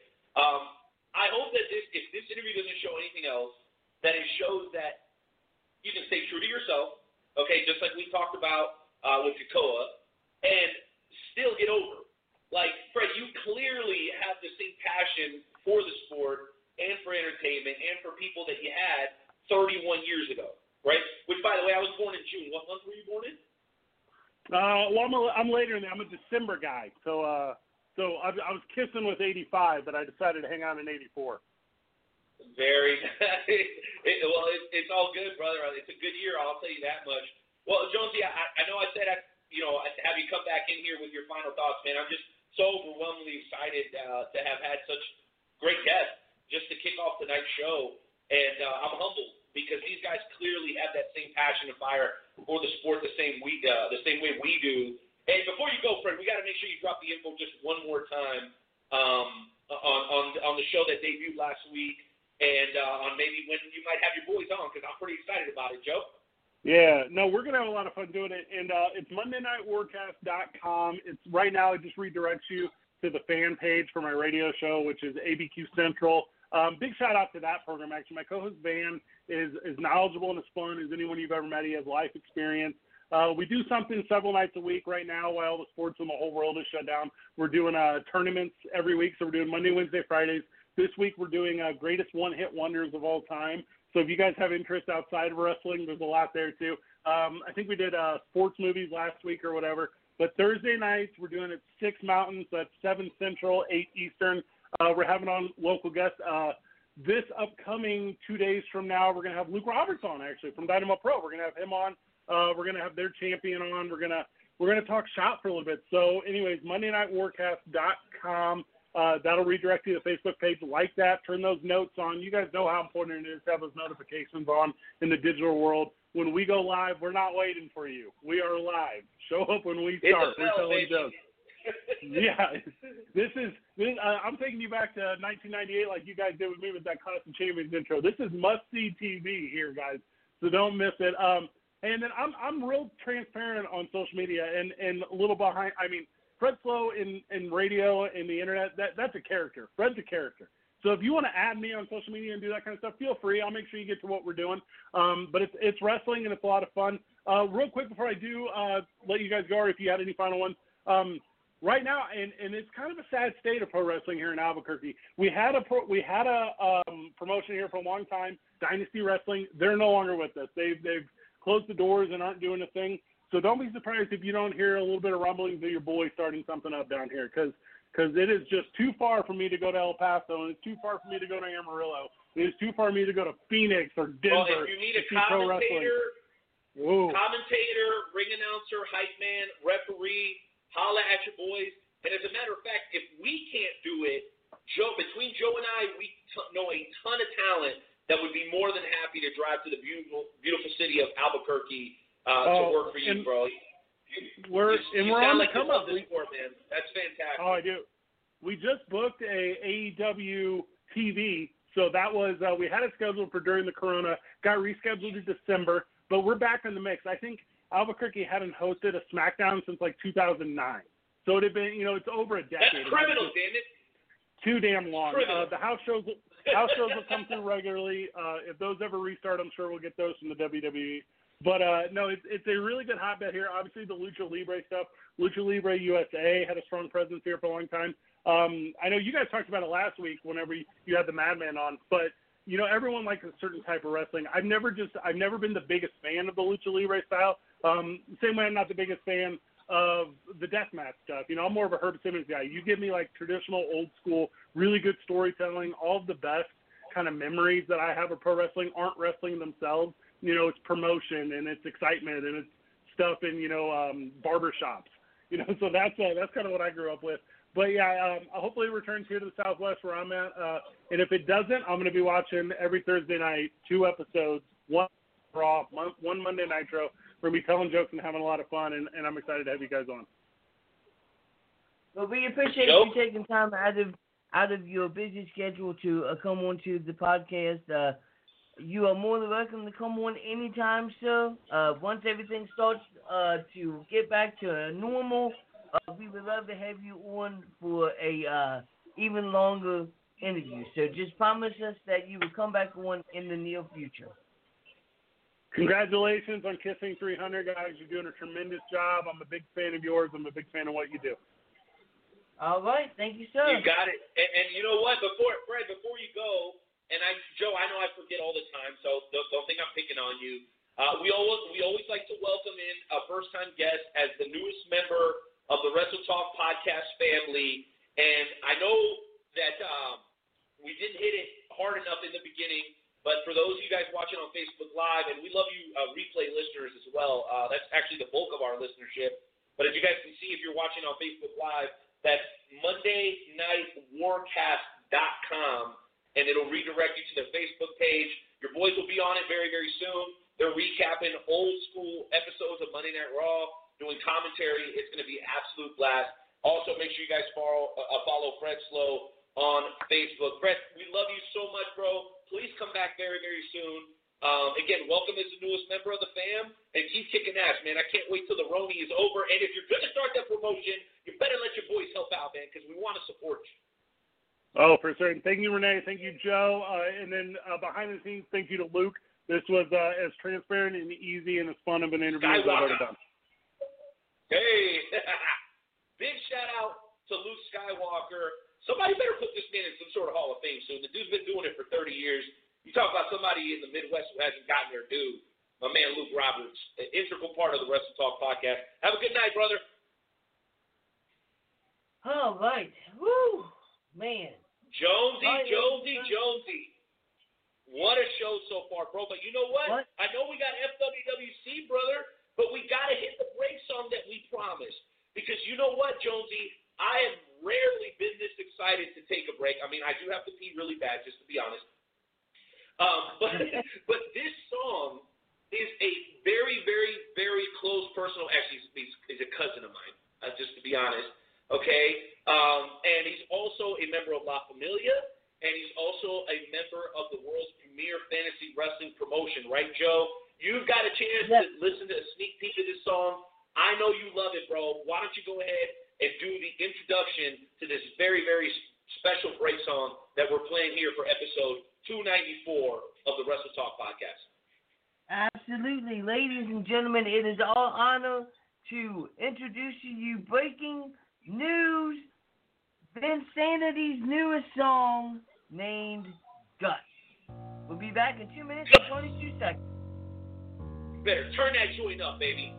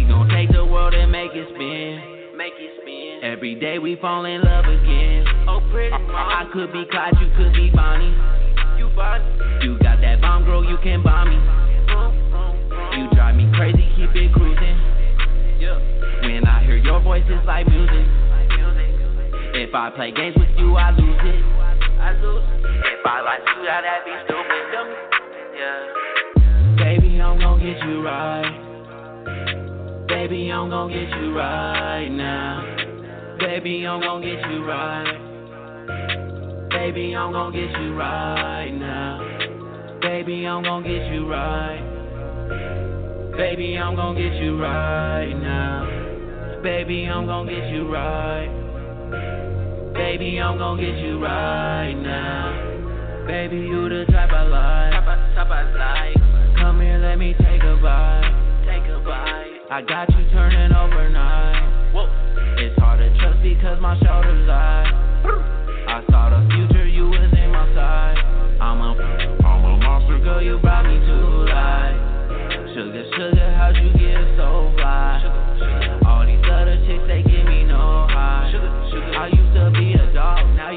me on a chain. I would run away. Yo, what up? Knight Owl, Nightmare Jones. What up, Wrestle Talk fam? Do it for y'all. Check me out. Kick in the door, wave in the 4-4. Even them haters can't hate us no more. So unlock your door, cause we got some more. Every Wednesday we here, keeping it raw. Night out, Nightmare Jones, and all the best jets. Like a double barrel pointed right at your chest. Wrestle Talk Podcast.com. Smashing and killing it like the night of the prom. All right, ladies and gentlemen, Nightmare Jones back, and we are here for the FWWC segment. And just like last Friday night, La Familia is taking over the Wrestle Talk podcast. Ain't that right, Renee? Well, first of all, sir, please address me as the night owl, okay? Night Number Owl. two, I'm sorry. Knight Owl. Come on, Yeah, Night come Owl. on now. Do your job. Listen, if you're gonna do your job, do it correctly. Daniel Jones, I'm gonna go ahead and, and excuse you for continuing to show up here uninvited every single week during the FWWC segment because you know what? You are due to eat a little bit of crow. Now, I, I got to give you credit. You did recently beat both members of the SOF, the hybrid champion, the Warriors Heart champion. But that was Yes. a couple of weeks ago, Nightmare Jones. I'm very, very interested, and we're going to get all the other callers on, so hang tight. Insert Timmy, also check the phone, phone lines. I want to make sure uh, that we have everything prepared for our final guest, Paradigm Baby. Oh, oh, I'm not even going to tell you guys yet. Wait till I do the introduction. It's going to be a good one. Uh, but for now, Nightmare Jones, I need to know how does Yes. it feel to lose to a rookie in their debut match? Please explain. Well, okay, for one thing, so so that that rookie is a very, very, very beautiful woman, and and I got to say, when she gave me that Bronco Buster, I was captivated. So I was was was was in shock. I was was you know when she gave me that that that Bronco uh, Buster, like like I, I just there was nothing else that I could do, So It was the it was the the Bronco Buster. Really, really. So, Yes. so here's what Nightmare Jones. There's only one way that I can describe that response. What's that? Stupid. Stupid. Stupid. Stupid. Stupid. Stupid.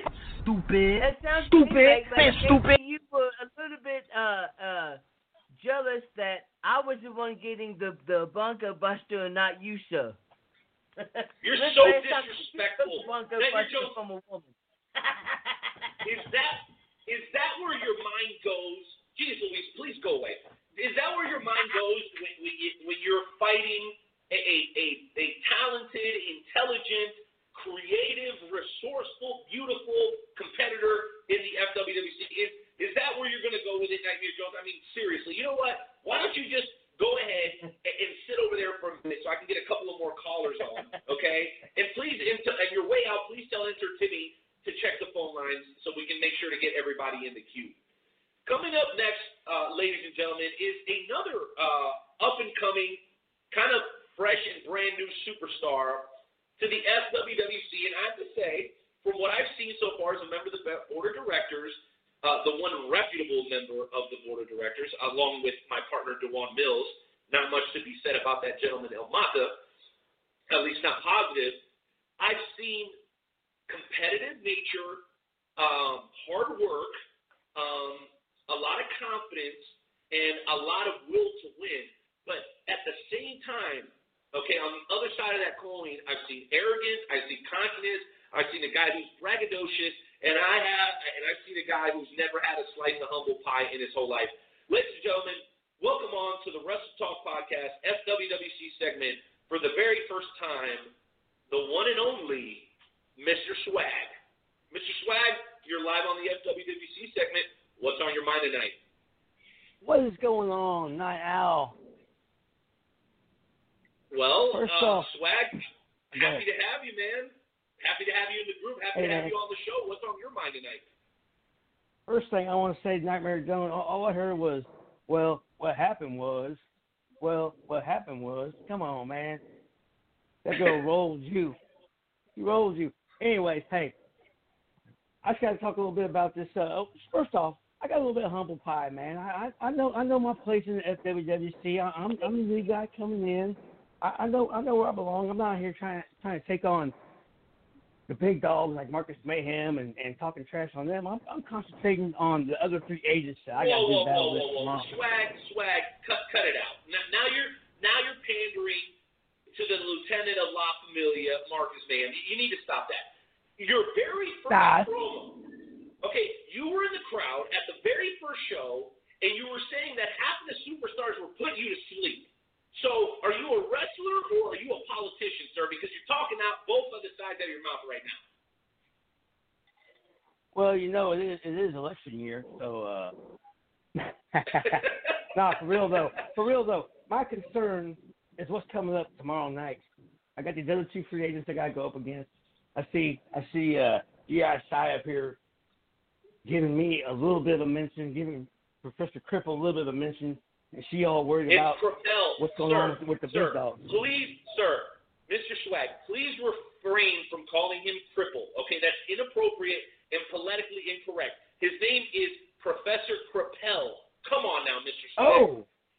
Well, hey, uh, my phone gave me typos. That that, that actually that is uh, you know what humble pie there. I I I got I, I I you know I feel bad for that one there. I, I said I said it wrong. But anyways, hey, I will give a shout out to the the new up and coming FWWC free agents. Hopefully we put on a good show for the rest of y'all tomorrow night. Um, other than that, man, thank you for bringing in Renee. Thanks to you, me personally, I found a new passion for this sport. I used to be a kid, you know, I couldn't wait Saturday night's main event when I was a kid, you know, Saturday and Sundays, WCW, blah, blah, blah. Man, getting in, talking to some of the local wrestling around Kansas City, and then hooking up with you, and it's just, it's, it's, it's ignited a passion in me again, man, that, that, that I, I, I appreciate that. Appreciate it a lot. Well, now, no, no that being problem. said, and, and, I'm coming you know to what? some ass. No, no doubt, Todd. And, and listen, I know that you know we go in character, we're out of character a little bit here during the FWC segment. And I want to thank you Uh, when I was working on my Royal Alliance show, you're one of the guys that showed up, did a killer job. Uh, you're pretty much flawless from my perspective. I know there's things that you felt you could have done better, but I thought you were fantastic as you DJ'd um, our very first show for Royal Alliance Wrestling. So thank you for that. And, and thank you for being a part of the group. I think this is a, a very healthy thing for people who have maybe lost touch with professional wrestling or have uh, felt like wrestling has become stagnant.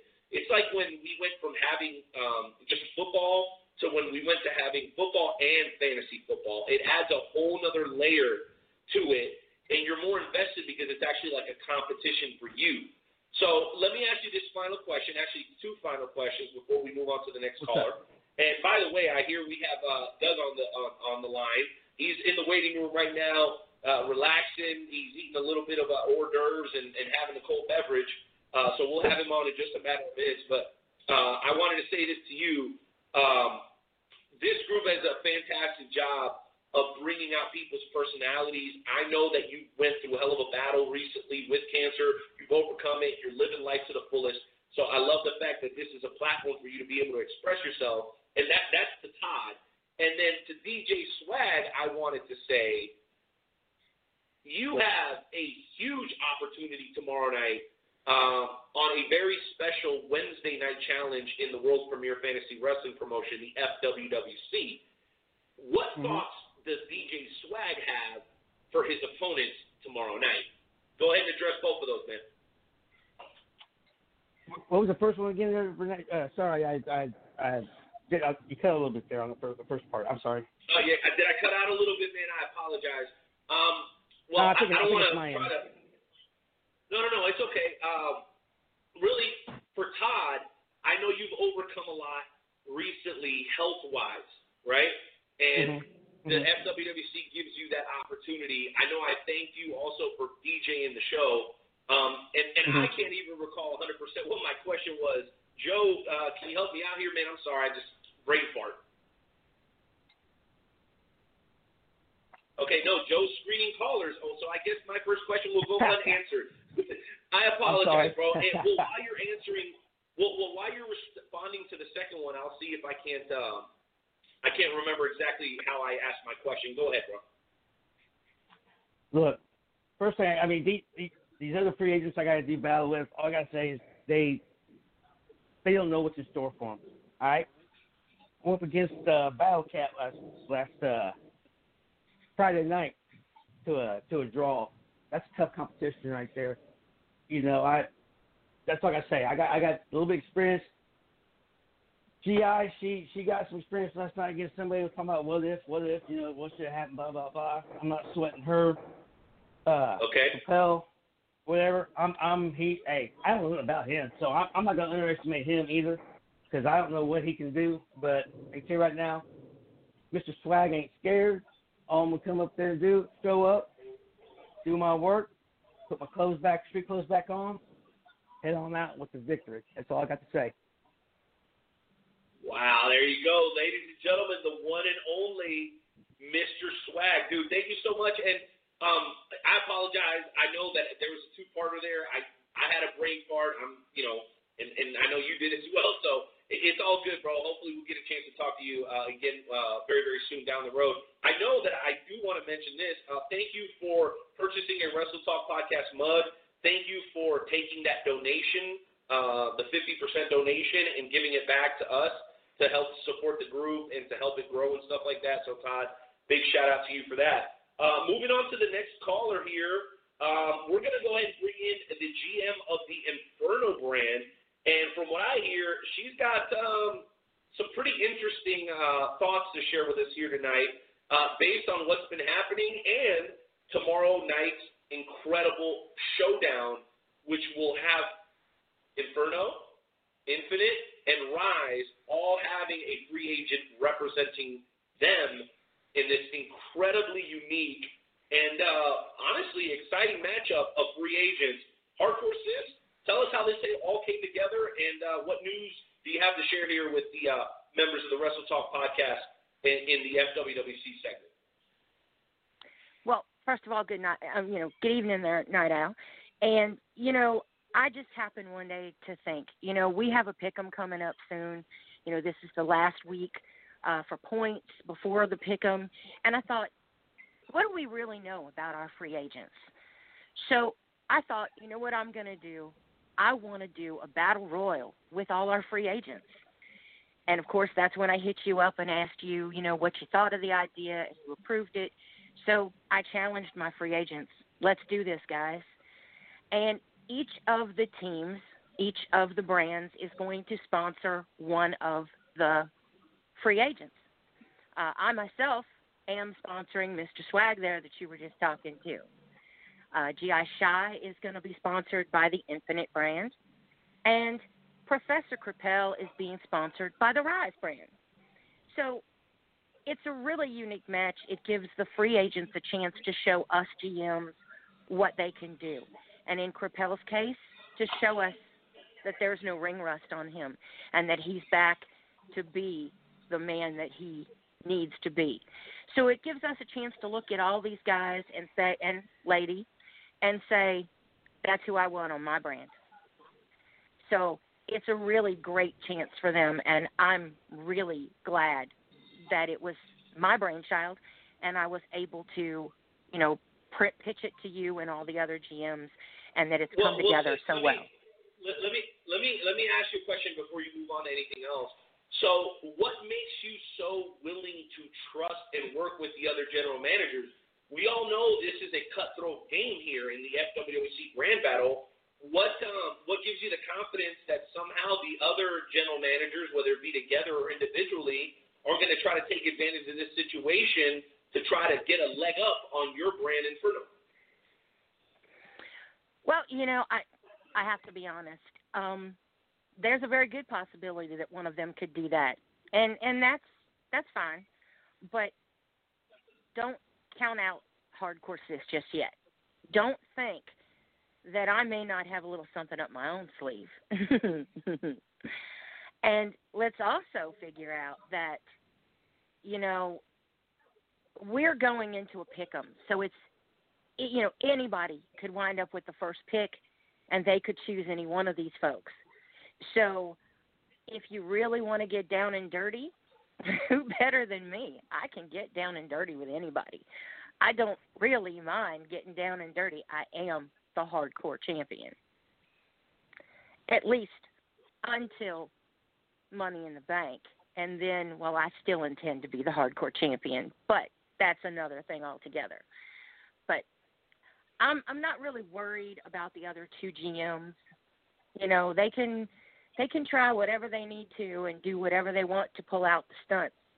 But it was my brainchild, and I'm taking the chance. So let them do what they have to. That's fair. That's fair. And, and and again, before you move on, I know you've drawn a lot of criticism because neither of the two general managers walked into year three of the brand battle current, uh, currently holding any championships. Um, a lot of people say, and, and I don't know exactly what your thought process was because it was left up to you. You decided to go ahead and hold on to the hardcore championship. Have you ever have you ever explained as to why that is, uh, and why you didn't vacate the belt? Was there a reason? And and and if either way, what do you think your chances are of retaining the championship at Money in the Bank? You know, at, one point we had talked about each brand would have one of the top three titles, and of course, me being in the spot as a top champion. Um, you know, I got that belt, and I worked very hard for that belt to get that belt before I became a GM. And at one point, I did make the offer to Savior Saint that if he chose my brand to come to, I would vacate that title and I would give it over to one of the other brands. But when Savior Saint chose to go over to the Infinite brand, I was fine with that too because that meant I got to keep my title. And I have put it up. I have told the members of my team that they are more than welcome. I, I did a battle royal and I let some non champions get in there and fight for their opportunity to get this belt.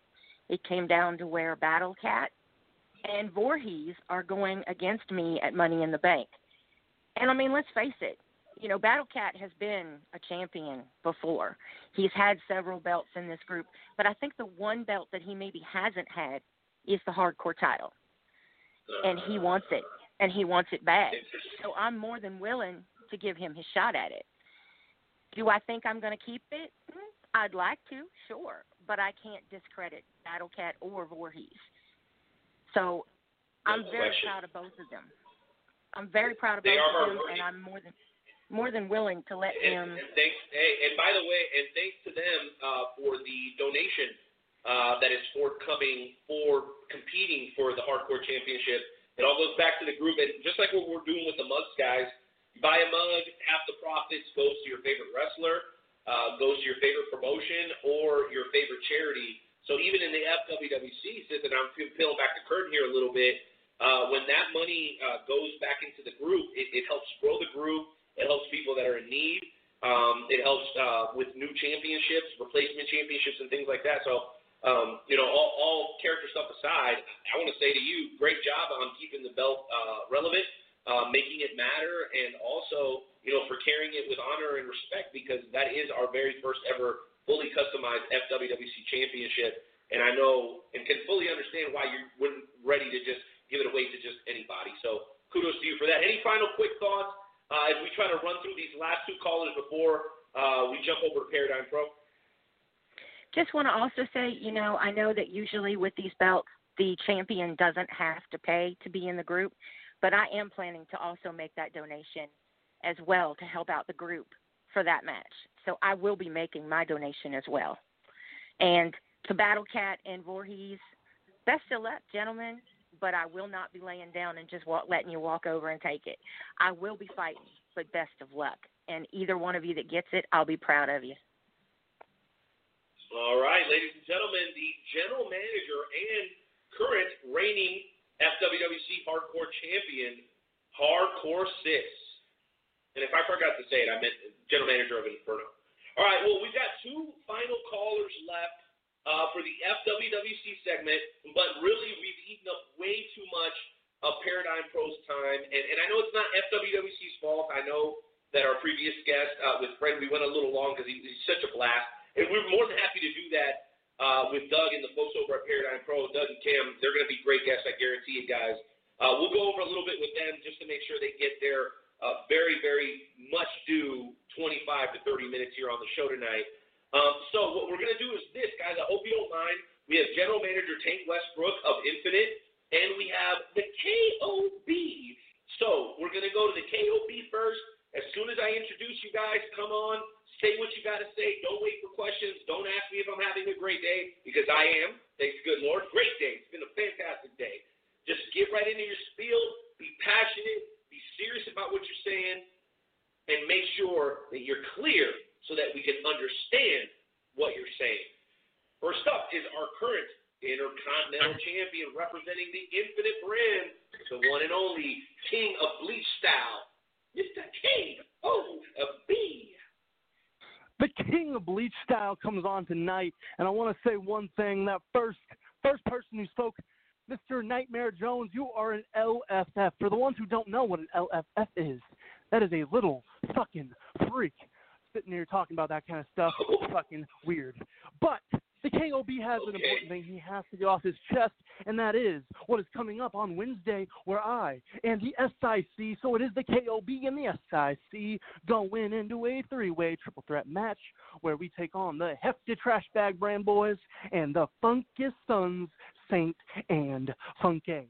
And I and a Sick are excited because we win that match, we go ahead and we go in against the one team from Inferno and one team from Rise. And then if we win that match, and it's a big if, I mean, there's some good teams going into it, uh, we will be going against Heaven's Demons, and Heaven's Demons will get hit with being bleached because of the weak. Wow, ladies and gentlemen, you talk about energy and passion. And KOB, I know you're still listening, dude. I'm particularly proud of the strides that you've made. Uh, I remember when you got into the group originally, you were kind of a, a kid in a shell. I know that we talked and you said, hey, man, my family kind of is like really religious. They kind of look down on pro wrestling. And the fact that you're thinking about getting into the pro wrestling world, being such a young guy as you are, and that you're uh, participating and having success in the FWWC, continuing to evolve, continuing uh, to improve upon everything that you've learned so far, being humble, knowing when it's time to back down and knowing when it's time to stand up and fight. Very proud of you, bro. You're definitely making a name for yourself here in the world's premier fantasy wrestling promotion, the FWWC. We have one final caller from the FWWC. Hank Westbrook, you heard what I said to KOB. Come in, deliver your message, be passionate, be firm, be confident, because you know what, man? You are the general manager of the Infinite brand. And what say what you say on the Infinite brand goes, brother. What are your thoughts tonight as our final caller for the FWWC segment? You saved the last, best for last. Listen, Knight Owl, Nightmare Jones, you all were talking. Yes, you all were talking about the GI Shy, the newbie. She came in, she represented the blue, the Infinite brand, and she got a victory. Congratulations, GI Shy. I want to say you have sparked something in my eye. Now, tomorrow, I, you're going to go again, represent the Infinite brand against two other free agents. Let's see what those other free agents can do. Let's see if they can spark my eye. Now, Swag, you will be representing my brand. On Friday, you will be facing none other than Funky Flex. See if you can do something and bring it home. Show me if you want to be on my brand because you know what? You got that it factor, and I am looking for that it factor to come to my brand. So just bring it, boy. Hank Westbrook, ladies and gentlemen, clearly is proud to have G.I. Shy representing him in tomorrow night's matchup, but he knows it's a one time deal, so he's keeping his eye out for the other free agents as well. And I don't know what it says that a brand new rookie defeated a veteran multi time champion like Nightmare Jones, but what I'm telling you is this. Hank Westbrook's got some pretty good stuff going on, especially considering the fact that the Warriors are champion, who is a member of Infinite, retained the belt at Universe Mania 6 and has been on some sort of hot streak since then. And you tell him I said that, so Savior Saint knows that I got respect for the top champion. All that said, ladies and gentlemen, that brings us to the conclusion of tonight's edition of the Fantasy Wrestling Worldwide Chapter Fantasy Wrestling segment on tonight's edition of the Wrestle Talk podcast. I do want to apologize for the incredible delay in getting in our final guest, Nightmare Jones. I'll tell you what. I think it's going to be a good one. So if if they're willing to oblige, we'd like to go to about 9:20, 9:25 Central Time, around you know an hour later Eastern Time, because you know when when I think about how difficult it's been for everybody during the COVID 19 uh, pandemic, my heart particularly goes out to the promoters. Because, you know, and, and we talked to a lot of talent. We had the MCW heavyweight champion a little bit earlier, and, and you know, we had Fred Slow from uh, from uh, uh, 610 The Animal in, uh, in Albuquerque. But to me personally, just especially based on my experiences, the promoters, the guys that run the shows, have got to be hurting the most, in my opinion, right now because it's not about your individual bookings like it is for talent. You're talking about your whole show shut down. you know what I'm saying? Like you can't do anything. And I'm lucky enough to work with guys like Jordan Smiley and Billy Simmons and Michael Sykes uh, here in the area, and they're doing whatever they can to keep the content flowing for their promotions. But man, without shows, Joe, it's goddamn impossible to keep the flow of information to keep uh, um, the entertainment value high because it's all about what happens at the shows. And when you can't have the shows, you can't really have content. It's very, very challenging. So, ladies and gentlemen, it is both an honor and a pleasure to welcome in for the very first time um, a couple of guests who have the same fire and passion for the sport that we do.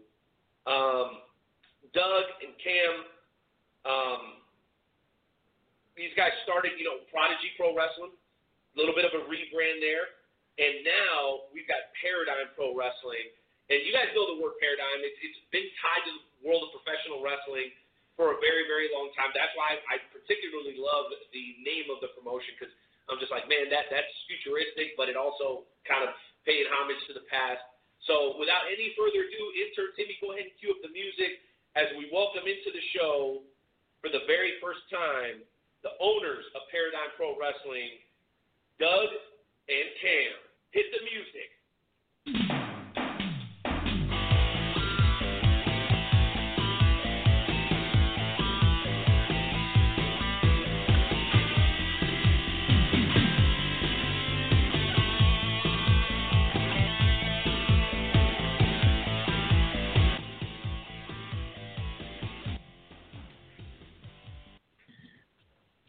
What's going on, fellas? How y'all doing?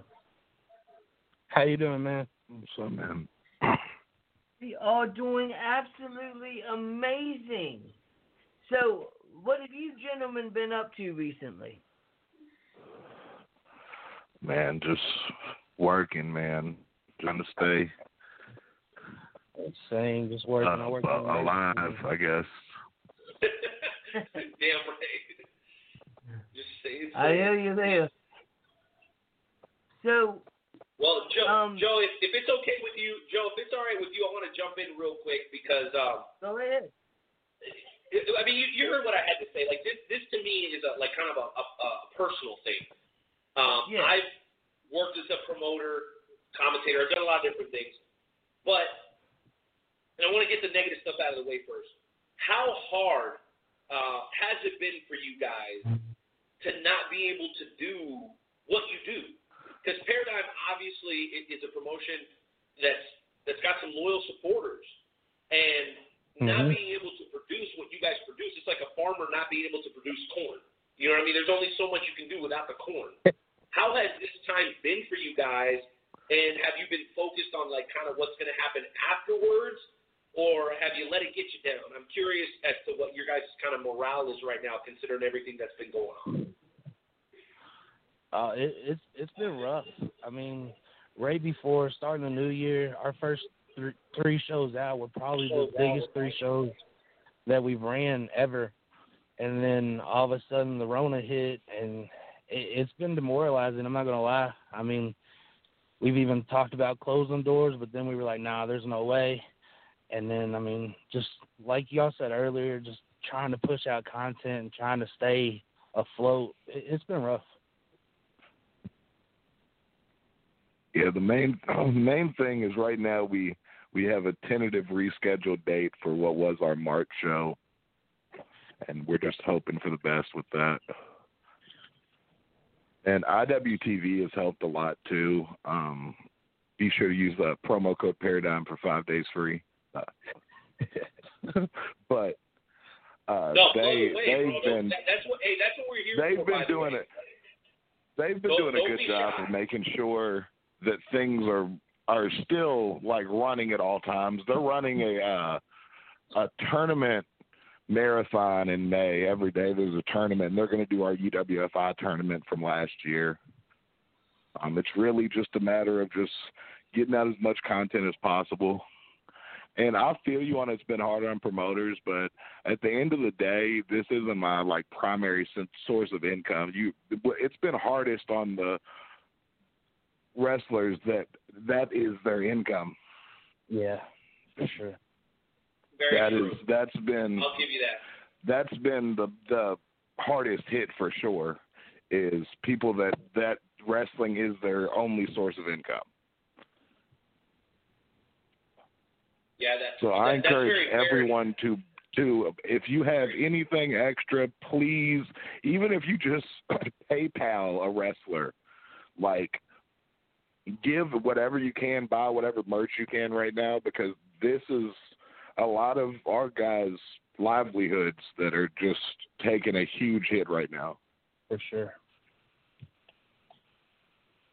No, you you know what? You you make a great point, and, and when you put it in that perspective, I can't help uh, but agree. Uh, but at the same time, I guess my perspective was, you know, like here in Kansas City, um, we had a very successful promotion that's been going for about a year and a half called Journey Pro Wrestling. It's kind of Journey a, Pro. a Yeah. spin-off of NWL, which was a spin-off, which was a spin-off of Metro Pro Wrestling.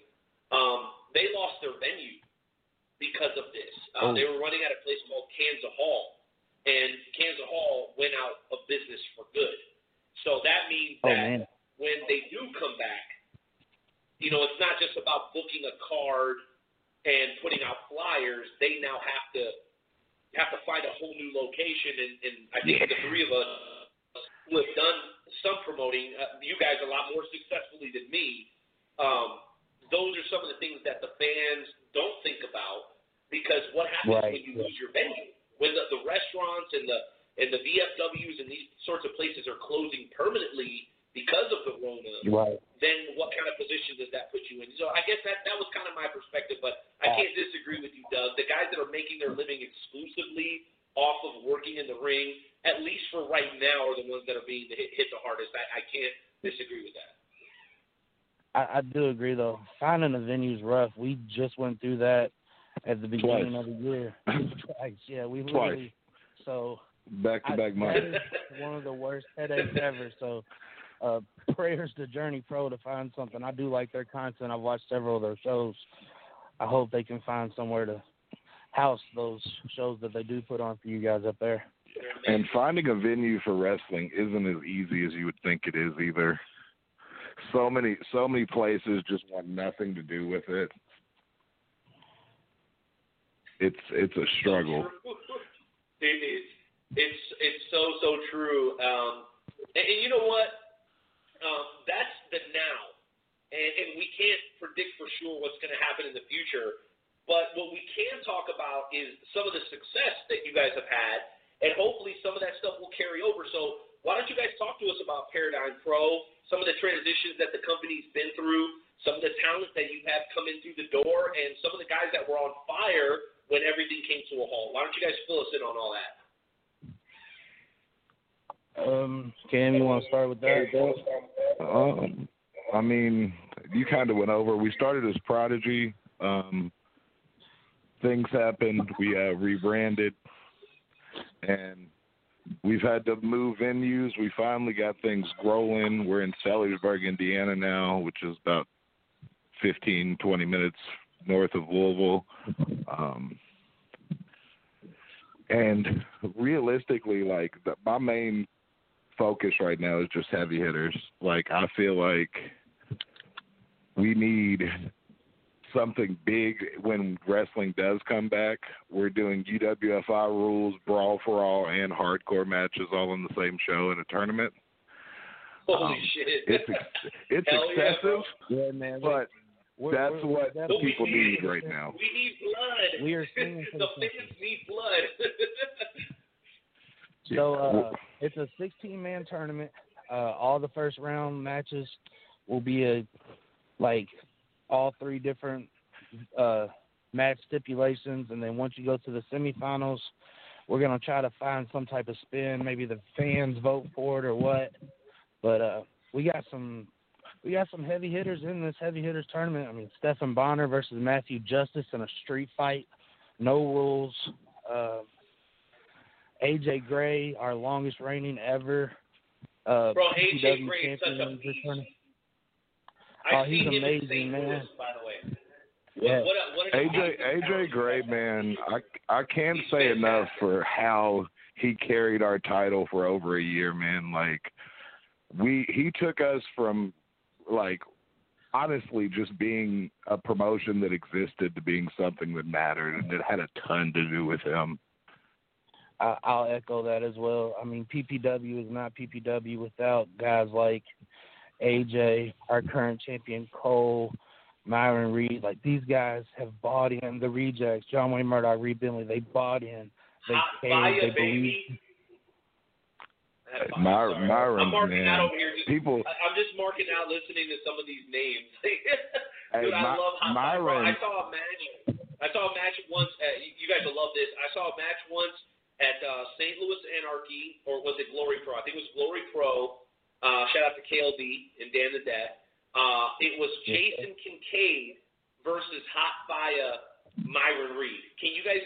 I mean, I'm sure All you can imagine it because that Oh, that screen five Oh stars. Jason Kincaid is one of the smoothest, most technical, best wrestlers I've ever seen live in my life. yeah, Like he's like it. uh, Jason's amazing. I've worked with Jason several times at Pro Wrestling Freedom and other promotions through Tennessee. I love that guy. Myron is so underrated though, man. Like He is. He's it's one of those where he makes everything look so easy that it's hard to like you get spoiled by it, you know? Like cuz we've we've seen Myron since he was uh, literally what what would you say, Doug? Like 3 months in ish. Yeah. We watched And- Myron when he first started. He came out of Owensboro when he first started and went to OVW. We watched some of his beginning matches, and then we watched him come up through IWA Mid South, and then he became a staple for us since we started. He was on. He was the main event of our first ever show, and he's main evented several since. And I wish that man nothing but the best. Man, no doubt he's going to be really, really successful. Shout out to him. I believe uh, he was recently working. Was it Impact Joe? Was it Evolve? I know he was Uh, working. he's, with somebody. he's, he's MLW. He's the middleweight champion for MLW. There, there it is. and the leader of Injustice. There you go. He's the middleweight M- heavyweight MLW. champion. Yeah. M- my mistake. Well, before I throw it uh, back over to Joe, uh, I guess I wanted to talk about and emphasize something very, very important. So, what we're trying to do, fellas, here on the Wrestle Talk podcast is to kind of take the tour around the 50 states of the United States and um, and, and highlight a couple of promotions or individual talents or ring announcers, referees, whatever, from every state in the country. And we're going to keep doing that till we're done with all 50. You guys are based out of Indiana. Can, can you talk to us about your roots in the state of Indiana? Uh, what the fans of Indiana are like? Uh, what the culture of pro wrestling is up there? Is it is it on fire like it is here in the mid, like like in the central Midwest, or or is it just now So- getting started? Tell us a little bit about pro wrestling in the the great state of Indiana. So we, I'll, I'll tell you this: our fans are ruthless. Like Absolutely. ruthless. they they've And seen say this everything twice. they've seen so much great wrestling in the. We call ourselves the Kentuckiana area because we're only 15 miles from Louisville, Kentucky. So a majority of our fans do travel. Huh? You guys are lucky A majority of our fans- that close. So lucky. Yes, and a majority of our fans come from Louisville, and Louisville used to be one like part of the territory with USWA and all the old school guys. Like that was part of the loop at Louisville Gardens. So like they've seen Rock come up, they've seen Stone Cold come up, they've seen Undertaker before he was the Undertaker. Like they've seen so much. And then Ohio Valley Wrestling has been Hey, around Joe, since 1997. Sorry about that, Doug. I wanted to say this. So. Joe, for, correct me if I'm wrong, but did did John Cosper not write a book called The Bluegrass Brawlers about Yes. uh, Yes, Louisville Yes, pro wrestling, right? Like, because we Yes. we had John Cosper on just a couple of weeks ago, so I'm just kind of trying to tie And everything shout together, guys. to I John apologize Cosper. for I love that man. John is No, the you're man. good. So- John Cosper's great. He knows so He much about Louisville history, wrestling, and this area wrestling. Like, shout out to John Cosper. Just a great dude and an amazing author. Love that guy. Make No sure you get Hey, sorry for Madman cutting you off, Pondo's Cameron. book, EatSleepWrestle.com. Yeah. That's right. Pondo Oh my gosh, look there. at us tying That's everything together, Joe. Yeah. I love it when it all comes Uh, together, man. But Cam, go ahead, bro. I didn't mean to interrupt you. I'm sorry. Go ahead. You're No, all good. good, man. Yeah, But, uh, Pondo's book's amazing. Like, Pondo's amazing. He's one of our good friends, which Pondo the goat, my man. mind. The fact that I can say Pondo- that I'm Pondo friends is with the a goat. hardcore legend like Madman Pondo, like that just blows my mind. Like that man is a legend. Like Not like a not like a wrestling legend, like a life legend. Like Like, everything Pondo does is legendary, and he'll he'll act like it's Hell not. yeah. He's so matter of fact with everything. He's the dude. Like no, he, But like I dude. said, our our fans have seen so much quality good wrestling in our area. In many different styles. You got the Memphis style at OVW, then you got the hardcore style at IWA Mid South, which has been a staple Okay. for twenty plus years. We won't go further on that. But I mean they've seen so much. So like unless you're like in there killing each other, they sit on their hands. Like we have the best fans in the world. But like you got to earn their respect. Like crowd. if you just come out of the curtain and you ain't like a staple to them, they gonna make you prove it, or you gonna sit with crickets. The wildest thing ever was when Matt Justice first started coming in, and no one acknowledged Matt Justice as anything but a dude for about three to four shows. And this was during the time when he was starting to blow up everywhere. And they're just like, oh, all right, do something. and it's just like, dude, dude, he's really out here killing it. Like, y'all need to. But So, I mean, to get Matt now, Matt Justice is one of our most over guys. For him to get over, he had to do a rolling cannonball off the apron to the concrete floor and knock himself out and give himself a concussion. Once he did that, they loved him. they were like, oh, he's, he, he, he's here for the culture. right. he concussed himself Well- for us. We gotta love him now. by, by that same by that same concept, uh, Nolan Edward. A lot of people don't know who he is, but they will within the next six months to a year for sure. He came in first match. He wrestled Billie Starkz, and then got a decent amount of reaction because uh, I don't know if you're familiar with Billie Starkz, but she's a star. Whoa, whoa, she's whoa, going whoa, to be whoa, a star. Whoa, whoa, whoa, whoa, whoa, whoa, whoa. You hold on just a second. Did you just ask us if we're familiar with Billie Starkz? Oh, Josie, I don't want you to get upset. I don't. Joe, calm down. Oh my! Wait, wait a minute. We we have. I believe we have a drop for that. Fucking bullshit! Dude, we we had Billie on the show recently, and she is absolutely fantastic. Uh, we're, of course, I'm just kidding. She was a great guest, guys. We love Billie Starkz here on the show. Uh, former, well, recent, well, current member of the Wrestle Talk family as well. Please continue.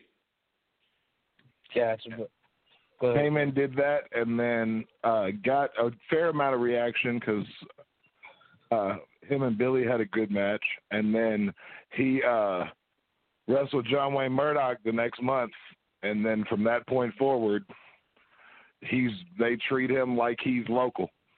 Like it's just one of those to where you have to know what you're dealing with, and he has been able to adapt to this area better and quicker than anyone who has come through here lately. I agree. Yeah, anyone. And it- we're doing him and Kevin Ku at heavy hitters. Yep. So that's that's going to be a real good one. When's the It's tentative uh, it's July 24th. July 24th. All right. Well, Joe, I don't want to be completely selfish, dude. I apologize. You know, I'm having a lot of fun here with, with Doug and Cam, but why don't you jump in here, man? I know you had a couple of, of questions and thoughts yourself. I do. I I do. Um, you know, as somebody that that doesn't get to go to your shows, uh, I can watch every single one of your your shows on the independentwrestling.tv, which I absolutely love independentwrestling.tv. Uh, can you tell the uh, viewers about what it's like to be on independentwrestling.tv? Uh, Gotta be it's awesome. honestly changed the game. It, it's changed the game for us. Like the guys at IWTV, Gerald, Dylan, they're they're great dudes. They work with us great. Um, they get our shows up within like a week of us sending it to them, and it's just it's broadened our margin of viewership so much. It's it's literally changed the landscape of what we as bookers try to book for because we're not only booking for our local audience now, we also know that we have a broader perspective of audience like you guys from up north that y'all can't come to our shows every show that we're wanting to feed everyone. We just want to give back to the wrestling community.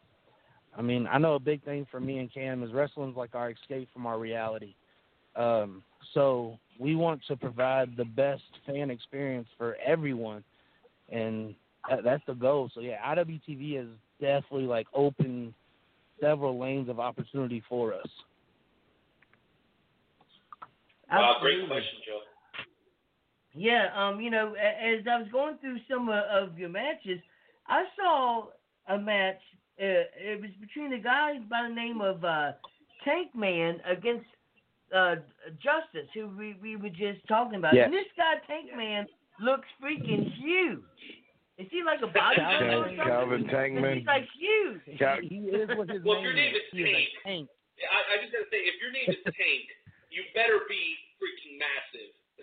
yeah, Cal- Calvin Tankman, man, he's the he's so underrated, man. Like Calvin Tankman, when it comes to big dudes in the Midwest, he's up there with anyone that you can name as far as a big guy.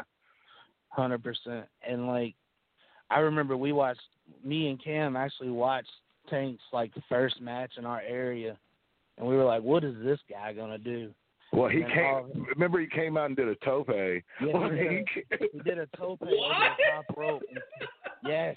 Yeah. That big 400 pound monster has a tope over the top Yeah. rope. And, like, there's That's a clip of us. Me and Cam were just fans in the Mhm. audience. And you literally see us jump off our feet. Yeah, it was like, nuts. What the fuck just happened? Like, how? how? It was nuts. Yeah, him, him and Justice, like they they beat each other to death, man. Like that was crazy. like, that's another guy off our roster that please look into him. Please, please book going Calvin to blow up. Tankman. I, Like- I I wish, like, granted, it was awful that all the Mania shows didn't get to happen, but Calvin's match on For the Culture would have changed the entire trajectory of his career. I truly believe that this Mania week would have been the catalyst for him to really blow up. And he's already had a uh, a tryout with WWE. He had that a couple months ago. Yep. About But- six months ago, he had a tryout. But people were going to start to understand because he's one of those dudes when you see him, like uh, he does amazing stuff for us, amazing stuff for Bizarro. Um, he's starting to be around AIW a little more. Like he's getting around, but it would have been one of those things. And shout out to AJ Gray for making sure to highlight some of the dudes that don't get the spots necessarily on these bigger shows and try and put them in a spotlight. He does. He, does. He does do that. And let, and let me just say also, I've seen AJ at Proving Ground Pro uh, in Southern Central slash Illinois. So he does that everywhere he goes. I mean, Yeah, I know Pro- Proving Ground, Proving Ground Pro had a it's awesome. fire tournament. Uh, Hell yeah, it was the one where, uh, uh, yeah, where uh, So where Derek Neal won it. The, uh, Derek Neal versus Airwolf was one of my favorite matches of Oh, that Derek whole time period.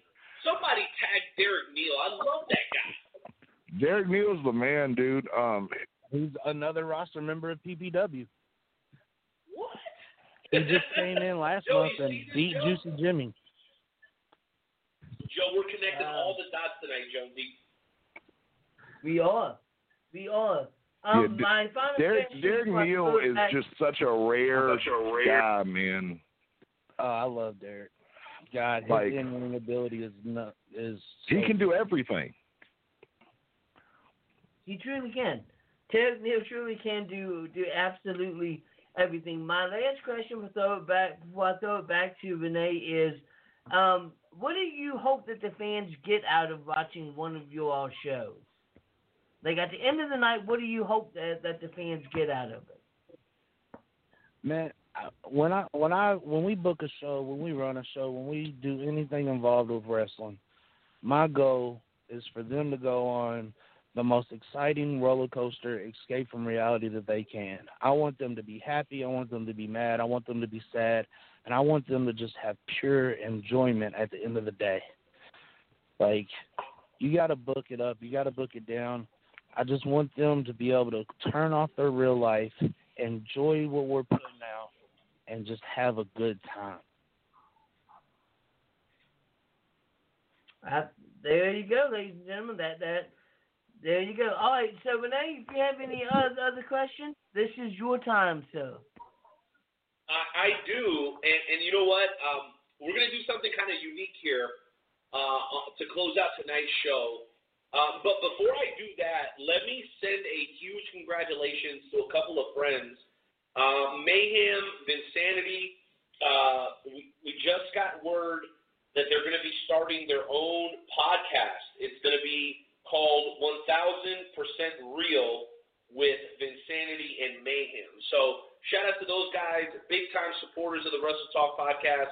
Absolutely uh, uh, hope that those guys have a great deal of success. Anything we can do to help you guys as uh, you know fellow La Familia members, let us know. Joe and I are absolutely available to do anything you guys need to try to help in what you guys are doing. And um, I also wanted to say this, um, guys. I know how hard it's been for you that you you haven't been able to do what you love and run the shows and give the guys and girls an opportunity to do what they love to do, and the fans an opportunity to watch what they love to watch. But you know what? I think it's about dang time that we start feeding into a little bit of our competitive nature, because I know whether you're a fan or a promoter, you love competition, and that goes for both of you guys, uh, Doug and Cam. Yeah. So here's what I want to do. During tonight's edition of the Wrestle Talk Podcast Game Show Challenge, instead of Joe or I going against our guest, we're actually going to have you guys go against each other. And here, here's how it's going to work. Here's how it's going to work. I'm going to provide a series of clues, okay? When I start reading through the clues, if you think you know the answer, all you have to do is simply shout it out. The first person Alright. to get the best, the, the first person to get best two out of three falls wins tonight's Wrestle Talk Podcast Game Show Challenge. I know you guys work together on a lot of stuff, but I also know that you're both very competitive. The question is, are you guys game? I'm down. Yeah. All we right. compete with each other and everything all the time, so sure. Might as well. well, let's see who wins this round of pro wrestling trivia. Intern Timmy, you know what to do. Go ahead, hit the music. Let's cue up tonight's edition of the Wrestle Talk Podcast Game Show Challenge.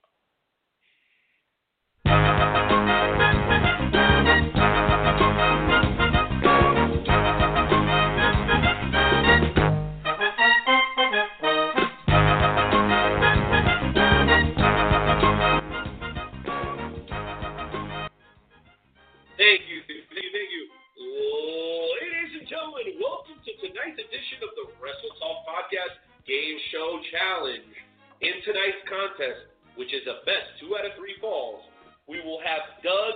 Now, Doug, before I go any further, how do you pronounce your last name? I want to make sure I get it right. it's Votaw. Botal. Ladies and gentlemen, we have Doug Botal against his partner at Paradigm Pro, Cam Adams. We're going to get right into the challenge right now, gentlemen. And here's how it's going to work. I'm going to ask you guys a question.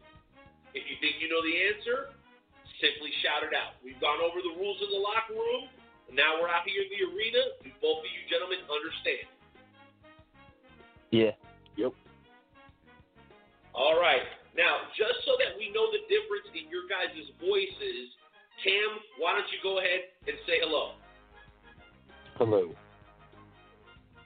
And Doug, why don't you go ahead and say hello? Hello.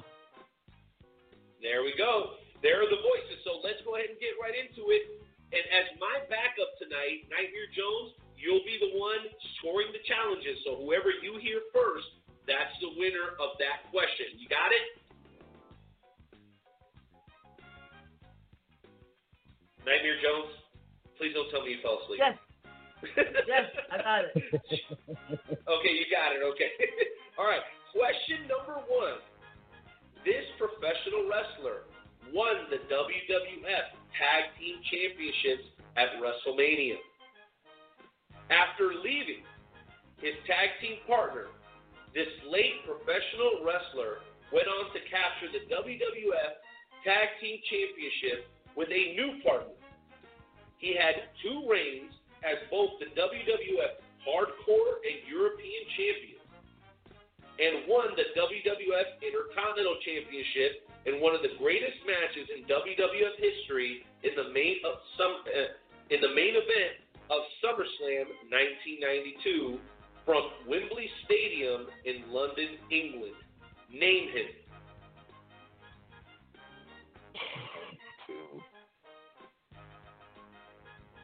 Heart Foundation, Uh,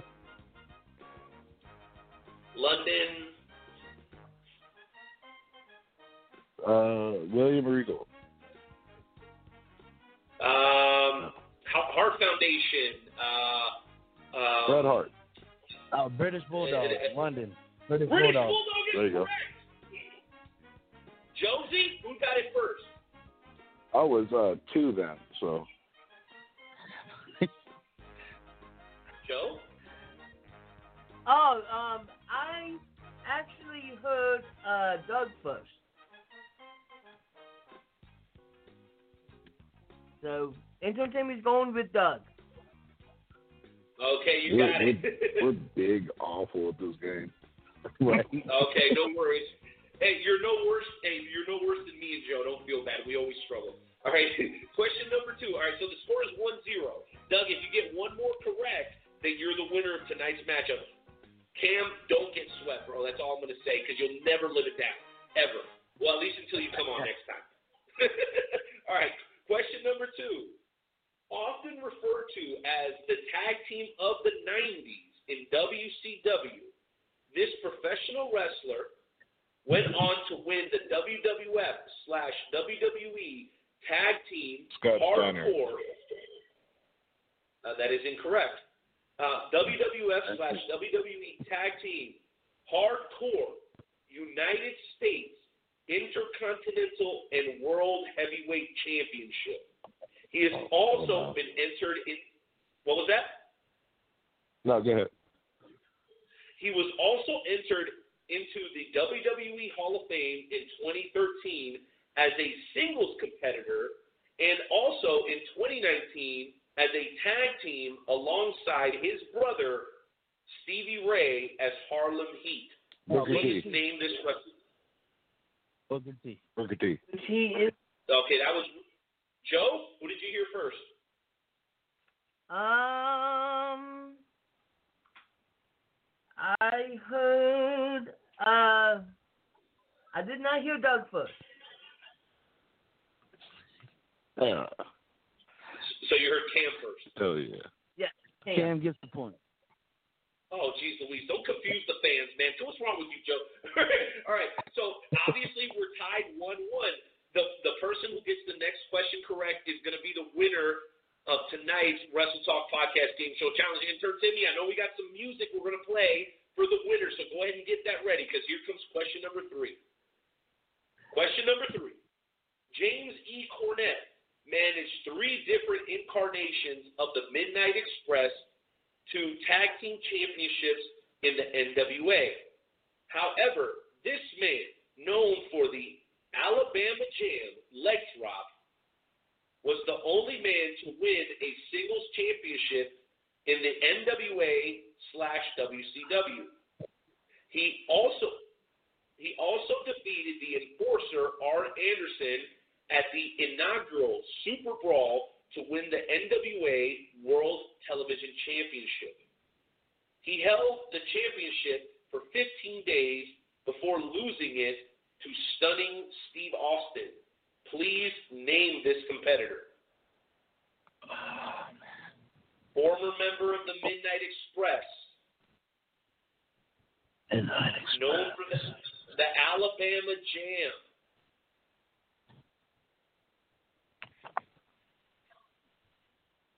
Think of beautiful. Think Beautiful of beautiful. Bobby. Bobby, Bobby Eaton. Now that you said the whole thing. Beautiful. Okay. Oh. Joe, if you would, Joe, I- I'll say this: if you wouldn't have said Bobby, then we could have counted it, but that actually eliminates the question, and we are still Oh. tied at one That's one. big fair. So if you would have, if, if you would have said beautiful, I think that would have been okay. But you said beautiful Bobby, it's too much. So here is the alternate question. Oh my gosh, the suspense right now, man! You can cut this thing with a knife. here we go, gentlemen. Here is the final question, and Joe, keep your trap shut. This man won his WWF contract by winning Tough Enough with his first tag team partner. That is incorrect. Okay. With his first what? Keep going. You're good. Okay. With his first tag team partner, he won the WWF Tag Team Championships on three occasions. While his partner never won championship gold on a national level again, this man has gone on to win championships in promotions such as Lucha Underground, Impact Pro Wrestling, and John the Morrison. WWE. John Morrison is the correct answer. Joe, who answered? That would have been Doug. So, ladies and gentlemen, the winner of tonight's Wrestle Talk Podcast Game Show Challenge is Doug Votaw. All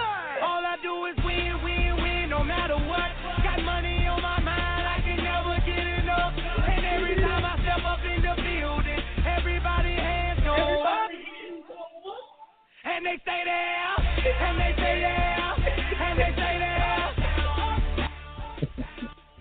So, congratulations, Doug. At least you didn't get swept, Cam.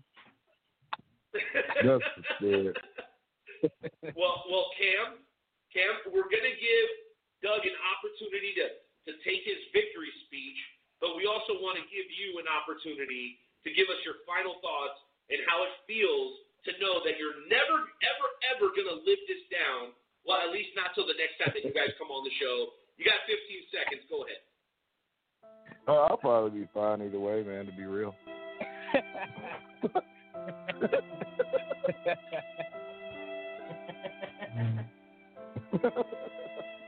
Oh, All right, all right. Enough, enough of that. Enough of that.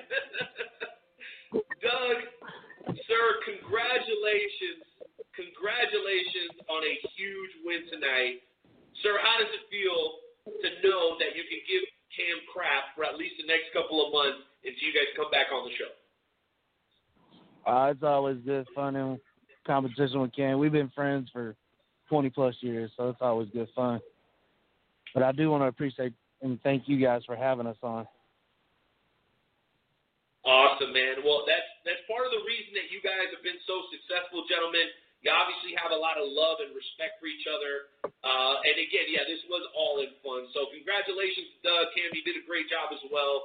And uh, as always, we want to welcome you guys in as the newest members of the Wrestle Talk podcast family. Jonesy, any final thoughts for our two wonderful guests from Paradigm Pro Wrestling? Oh man, thank you for taking the time out of your busy schedule to to the uh, show. I'm going to continue watching you all shows on uh, independentwrestling.tv, and maybe one day in the future, I'll be able to make my way down to Indiana and uh, watch a uh, one of you all shows in person. That'd be awesome. Joe, we can meet halfway. Joe, let's do it.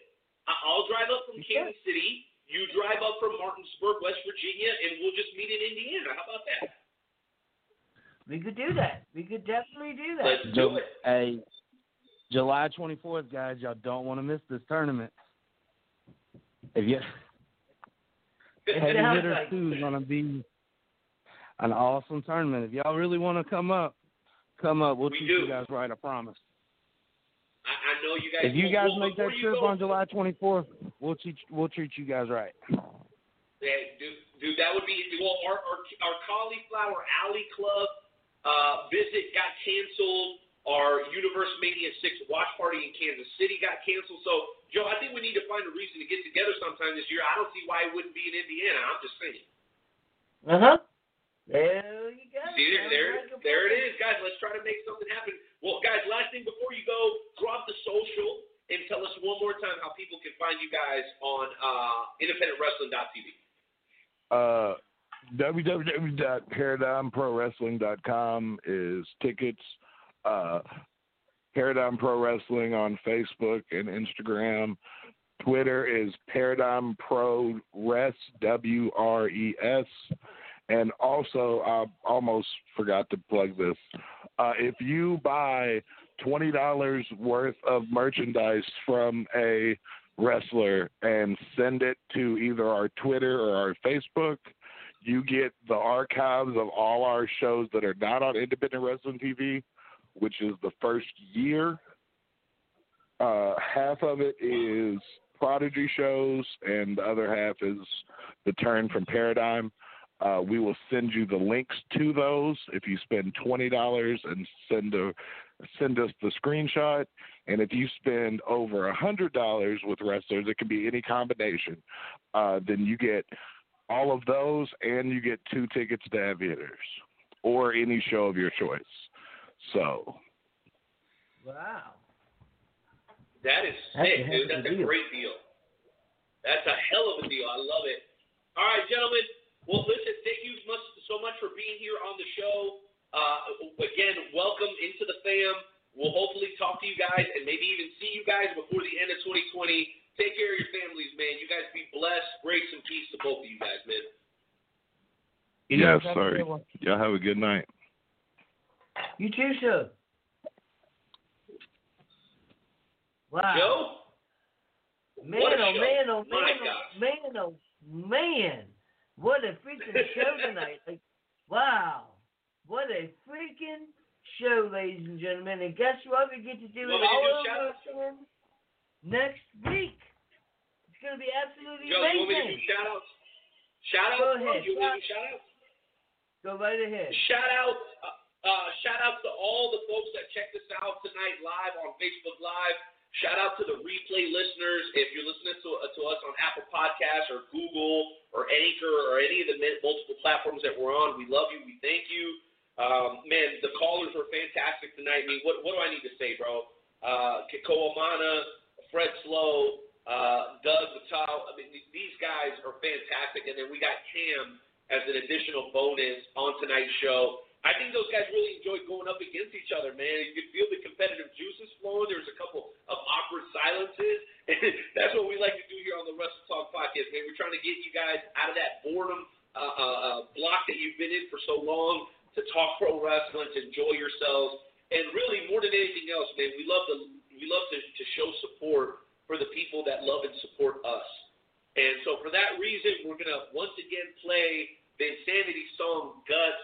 Congratulations to him. Congratulations to our brother Marcus Mayhem on their new endeavor. We know that they're gonna have a ton of success, and uh, hopefully they know that we can, you know, we can always be called upon to assist in anything that they need. Also, big shout out to my wrestling godfather, Sonny Money Mayo. Uh, shout out to Adam Frex and Talking Dynasty, uh, one of my very favorite podcasts, especially since I'm a huge Chiefs fan. But they talk all football, so make sure you guys check them out. Uh, Sonny was actually on the podcast with Adam Frex.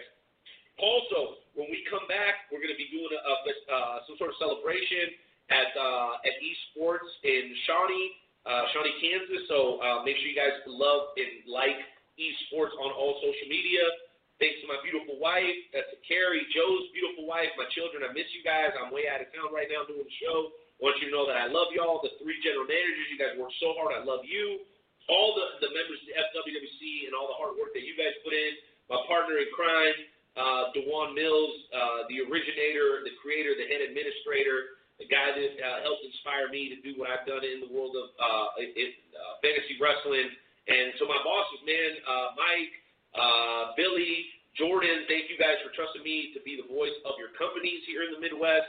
And you know what? To everybody else who's struggling and anybody else who's looking forward to the end of the quarantine, just know the Wrestle Talk podcast will always be here to support you. Uh, once again, Joe, I don't even know what to say, man. It's been so humbling to have so many people show us love tonight, man. Some of the things that Fred said uh, just blew my mind, man. How complimentary he was about what we're doing. And uh, all I'm going to say is this, man, before we hit this song, no matter what you do at the end of the day, you praise to the big man above and make sure you keep it 1,000. Again, keeping it 1,000% real with Marcus Mayhem and Vinsanity is going to be something special. Make sure you guys show them love. Let's go and hit the music as we close out episode 294 of the Wrestle Talk podcast with Joe and Renee, your humble servants. We're out. Peace. Turn it up, Jonesy. Jeez Louise, Papa Cheese. It's like a marathon. We just go forever. Two hours and a half. Turn that up, baby. Vinsanity, that's V-I-N 5 Anity. Look it up. It's called Guts. You won't regret it. Actually, I'm gonna Yeah. type it out for you. Hey, play the whole song. All Louis. The whole song. Hey, baby. Don't cut it short. Baby, I'm gon' hit a strike. Alright. Hitting numbers like some dice. I hit it like I'm at you looking nice. So nice. That pussy be on point, so I'm precise. Pretty, pretty, You help me find my way about a maze. You be shining like the moon and sun rays. You make me wanna pray in church on Sundays. We count this up and call it foreplay. We gon' take the world and make it spin. Make it spin. Every day we fall in love again. Oh, pretty I could be Clyde, you could be Bonnie. You Bonnie. You got that bomb, girl, you can bomb me. You drive me crazy, keep it cruising. When I hear your voice, it's like music. If I play games with you, I lose it. I lose. If I like you, that that be stupid. Yeah. I'm gon' get you right. Baby, I'm gon' get you right now. Baby, I'm gon' get you right. Baby, I'm gon' get you right now. Baby, I'm gon' get you right. Baby, I'm gon' get you right now. Baby, I'm gon' get you right. Now. Baby, I'm gon' get you right now. Baby, you the type I like. Come here, let me take a bite. Take a bite. I got you turning overnight. It's hard to trust because my shoulders lie. I saw the future, you was in my side. I'm a, I'm a monster, girl, you brought me to life. Sugar, sugar, how'd you get so fly? All these I used to be a dog, now you got me on a chain. I would run away, but that pussy got me stained. I used to have some flaws, but now I'm off the chain. I feel like something's wrong, I can't get you up out my brain. Oh, shawty, shawty on the wall, shawty awful tall. A psychic told me about you looking in her crystal ball. Baby, you can live your life. Baby, you can live your life. I just wanna be here somehow. Baby, I'm gon' get you right. Baby, I'm gon' get you right now. Baby, I'm gon' get you right. Baby, I'm gon' get you right now. Baby, I'm gon' get you right. Baby, I'm gon' get you right now. Baby, I'm gon' get you right. Baby, I'm gon' get you right now. Baby, I'm gon' get you right. Baby, I'm gon' get you right now. Baby, I'm gon' get you right. Baby, I'm gon' get you right now. Baby, I'm gon' get you right. Baby, I'm gon' get you right now. Baby, I'm gon' get you right. Baby, I'm gon' get you right now.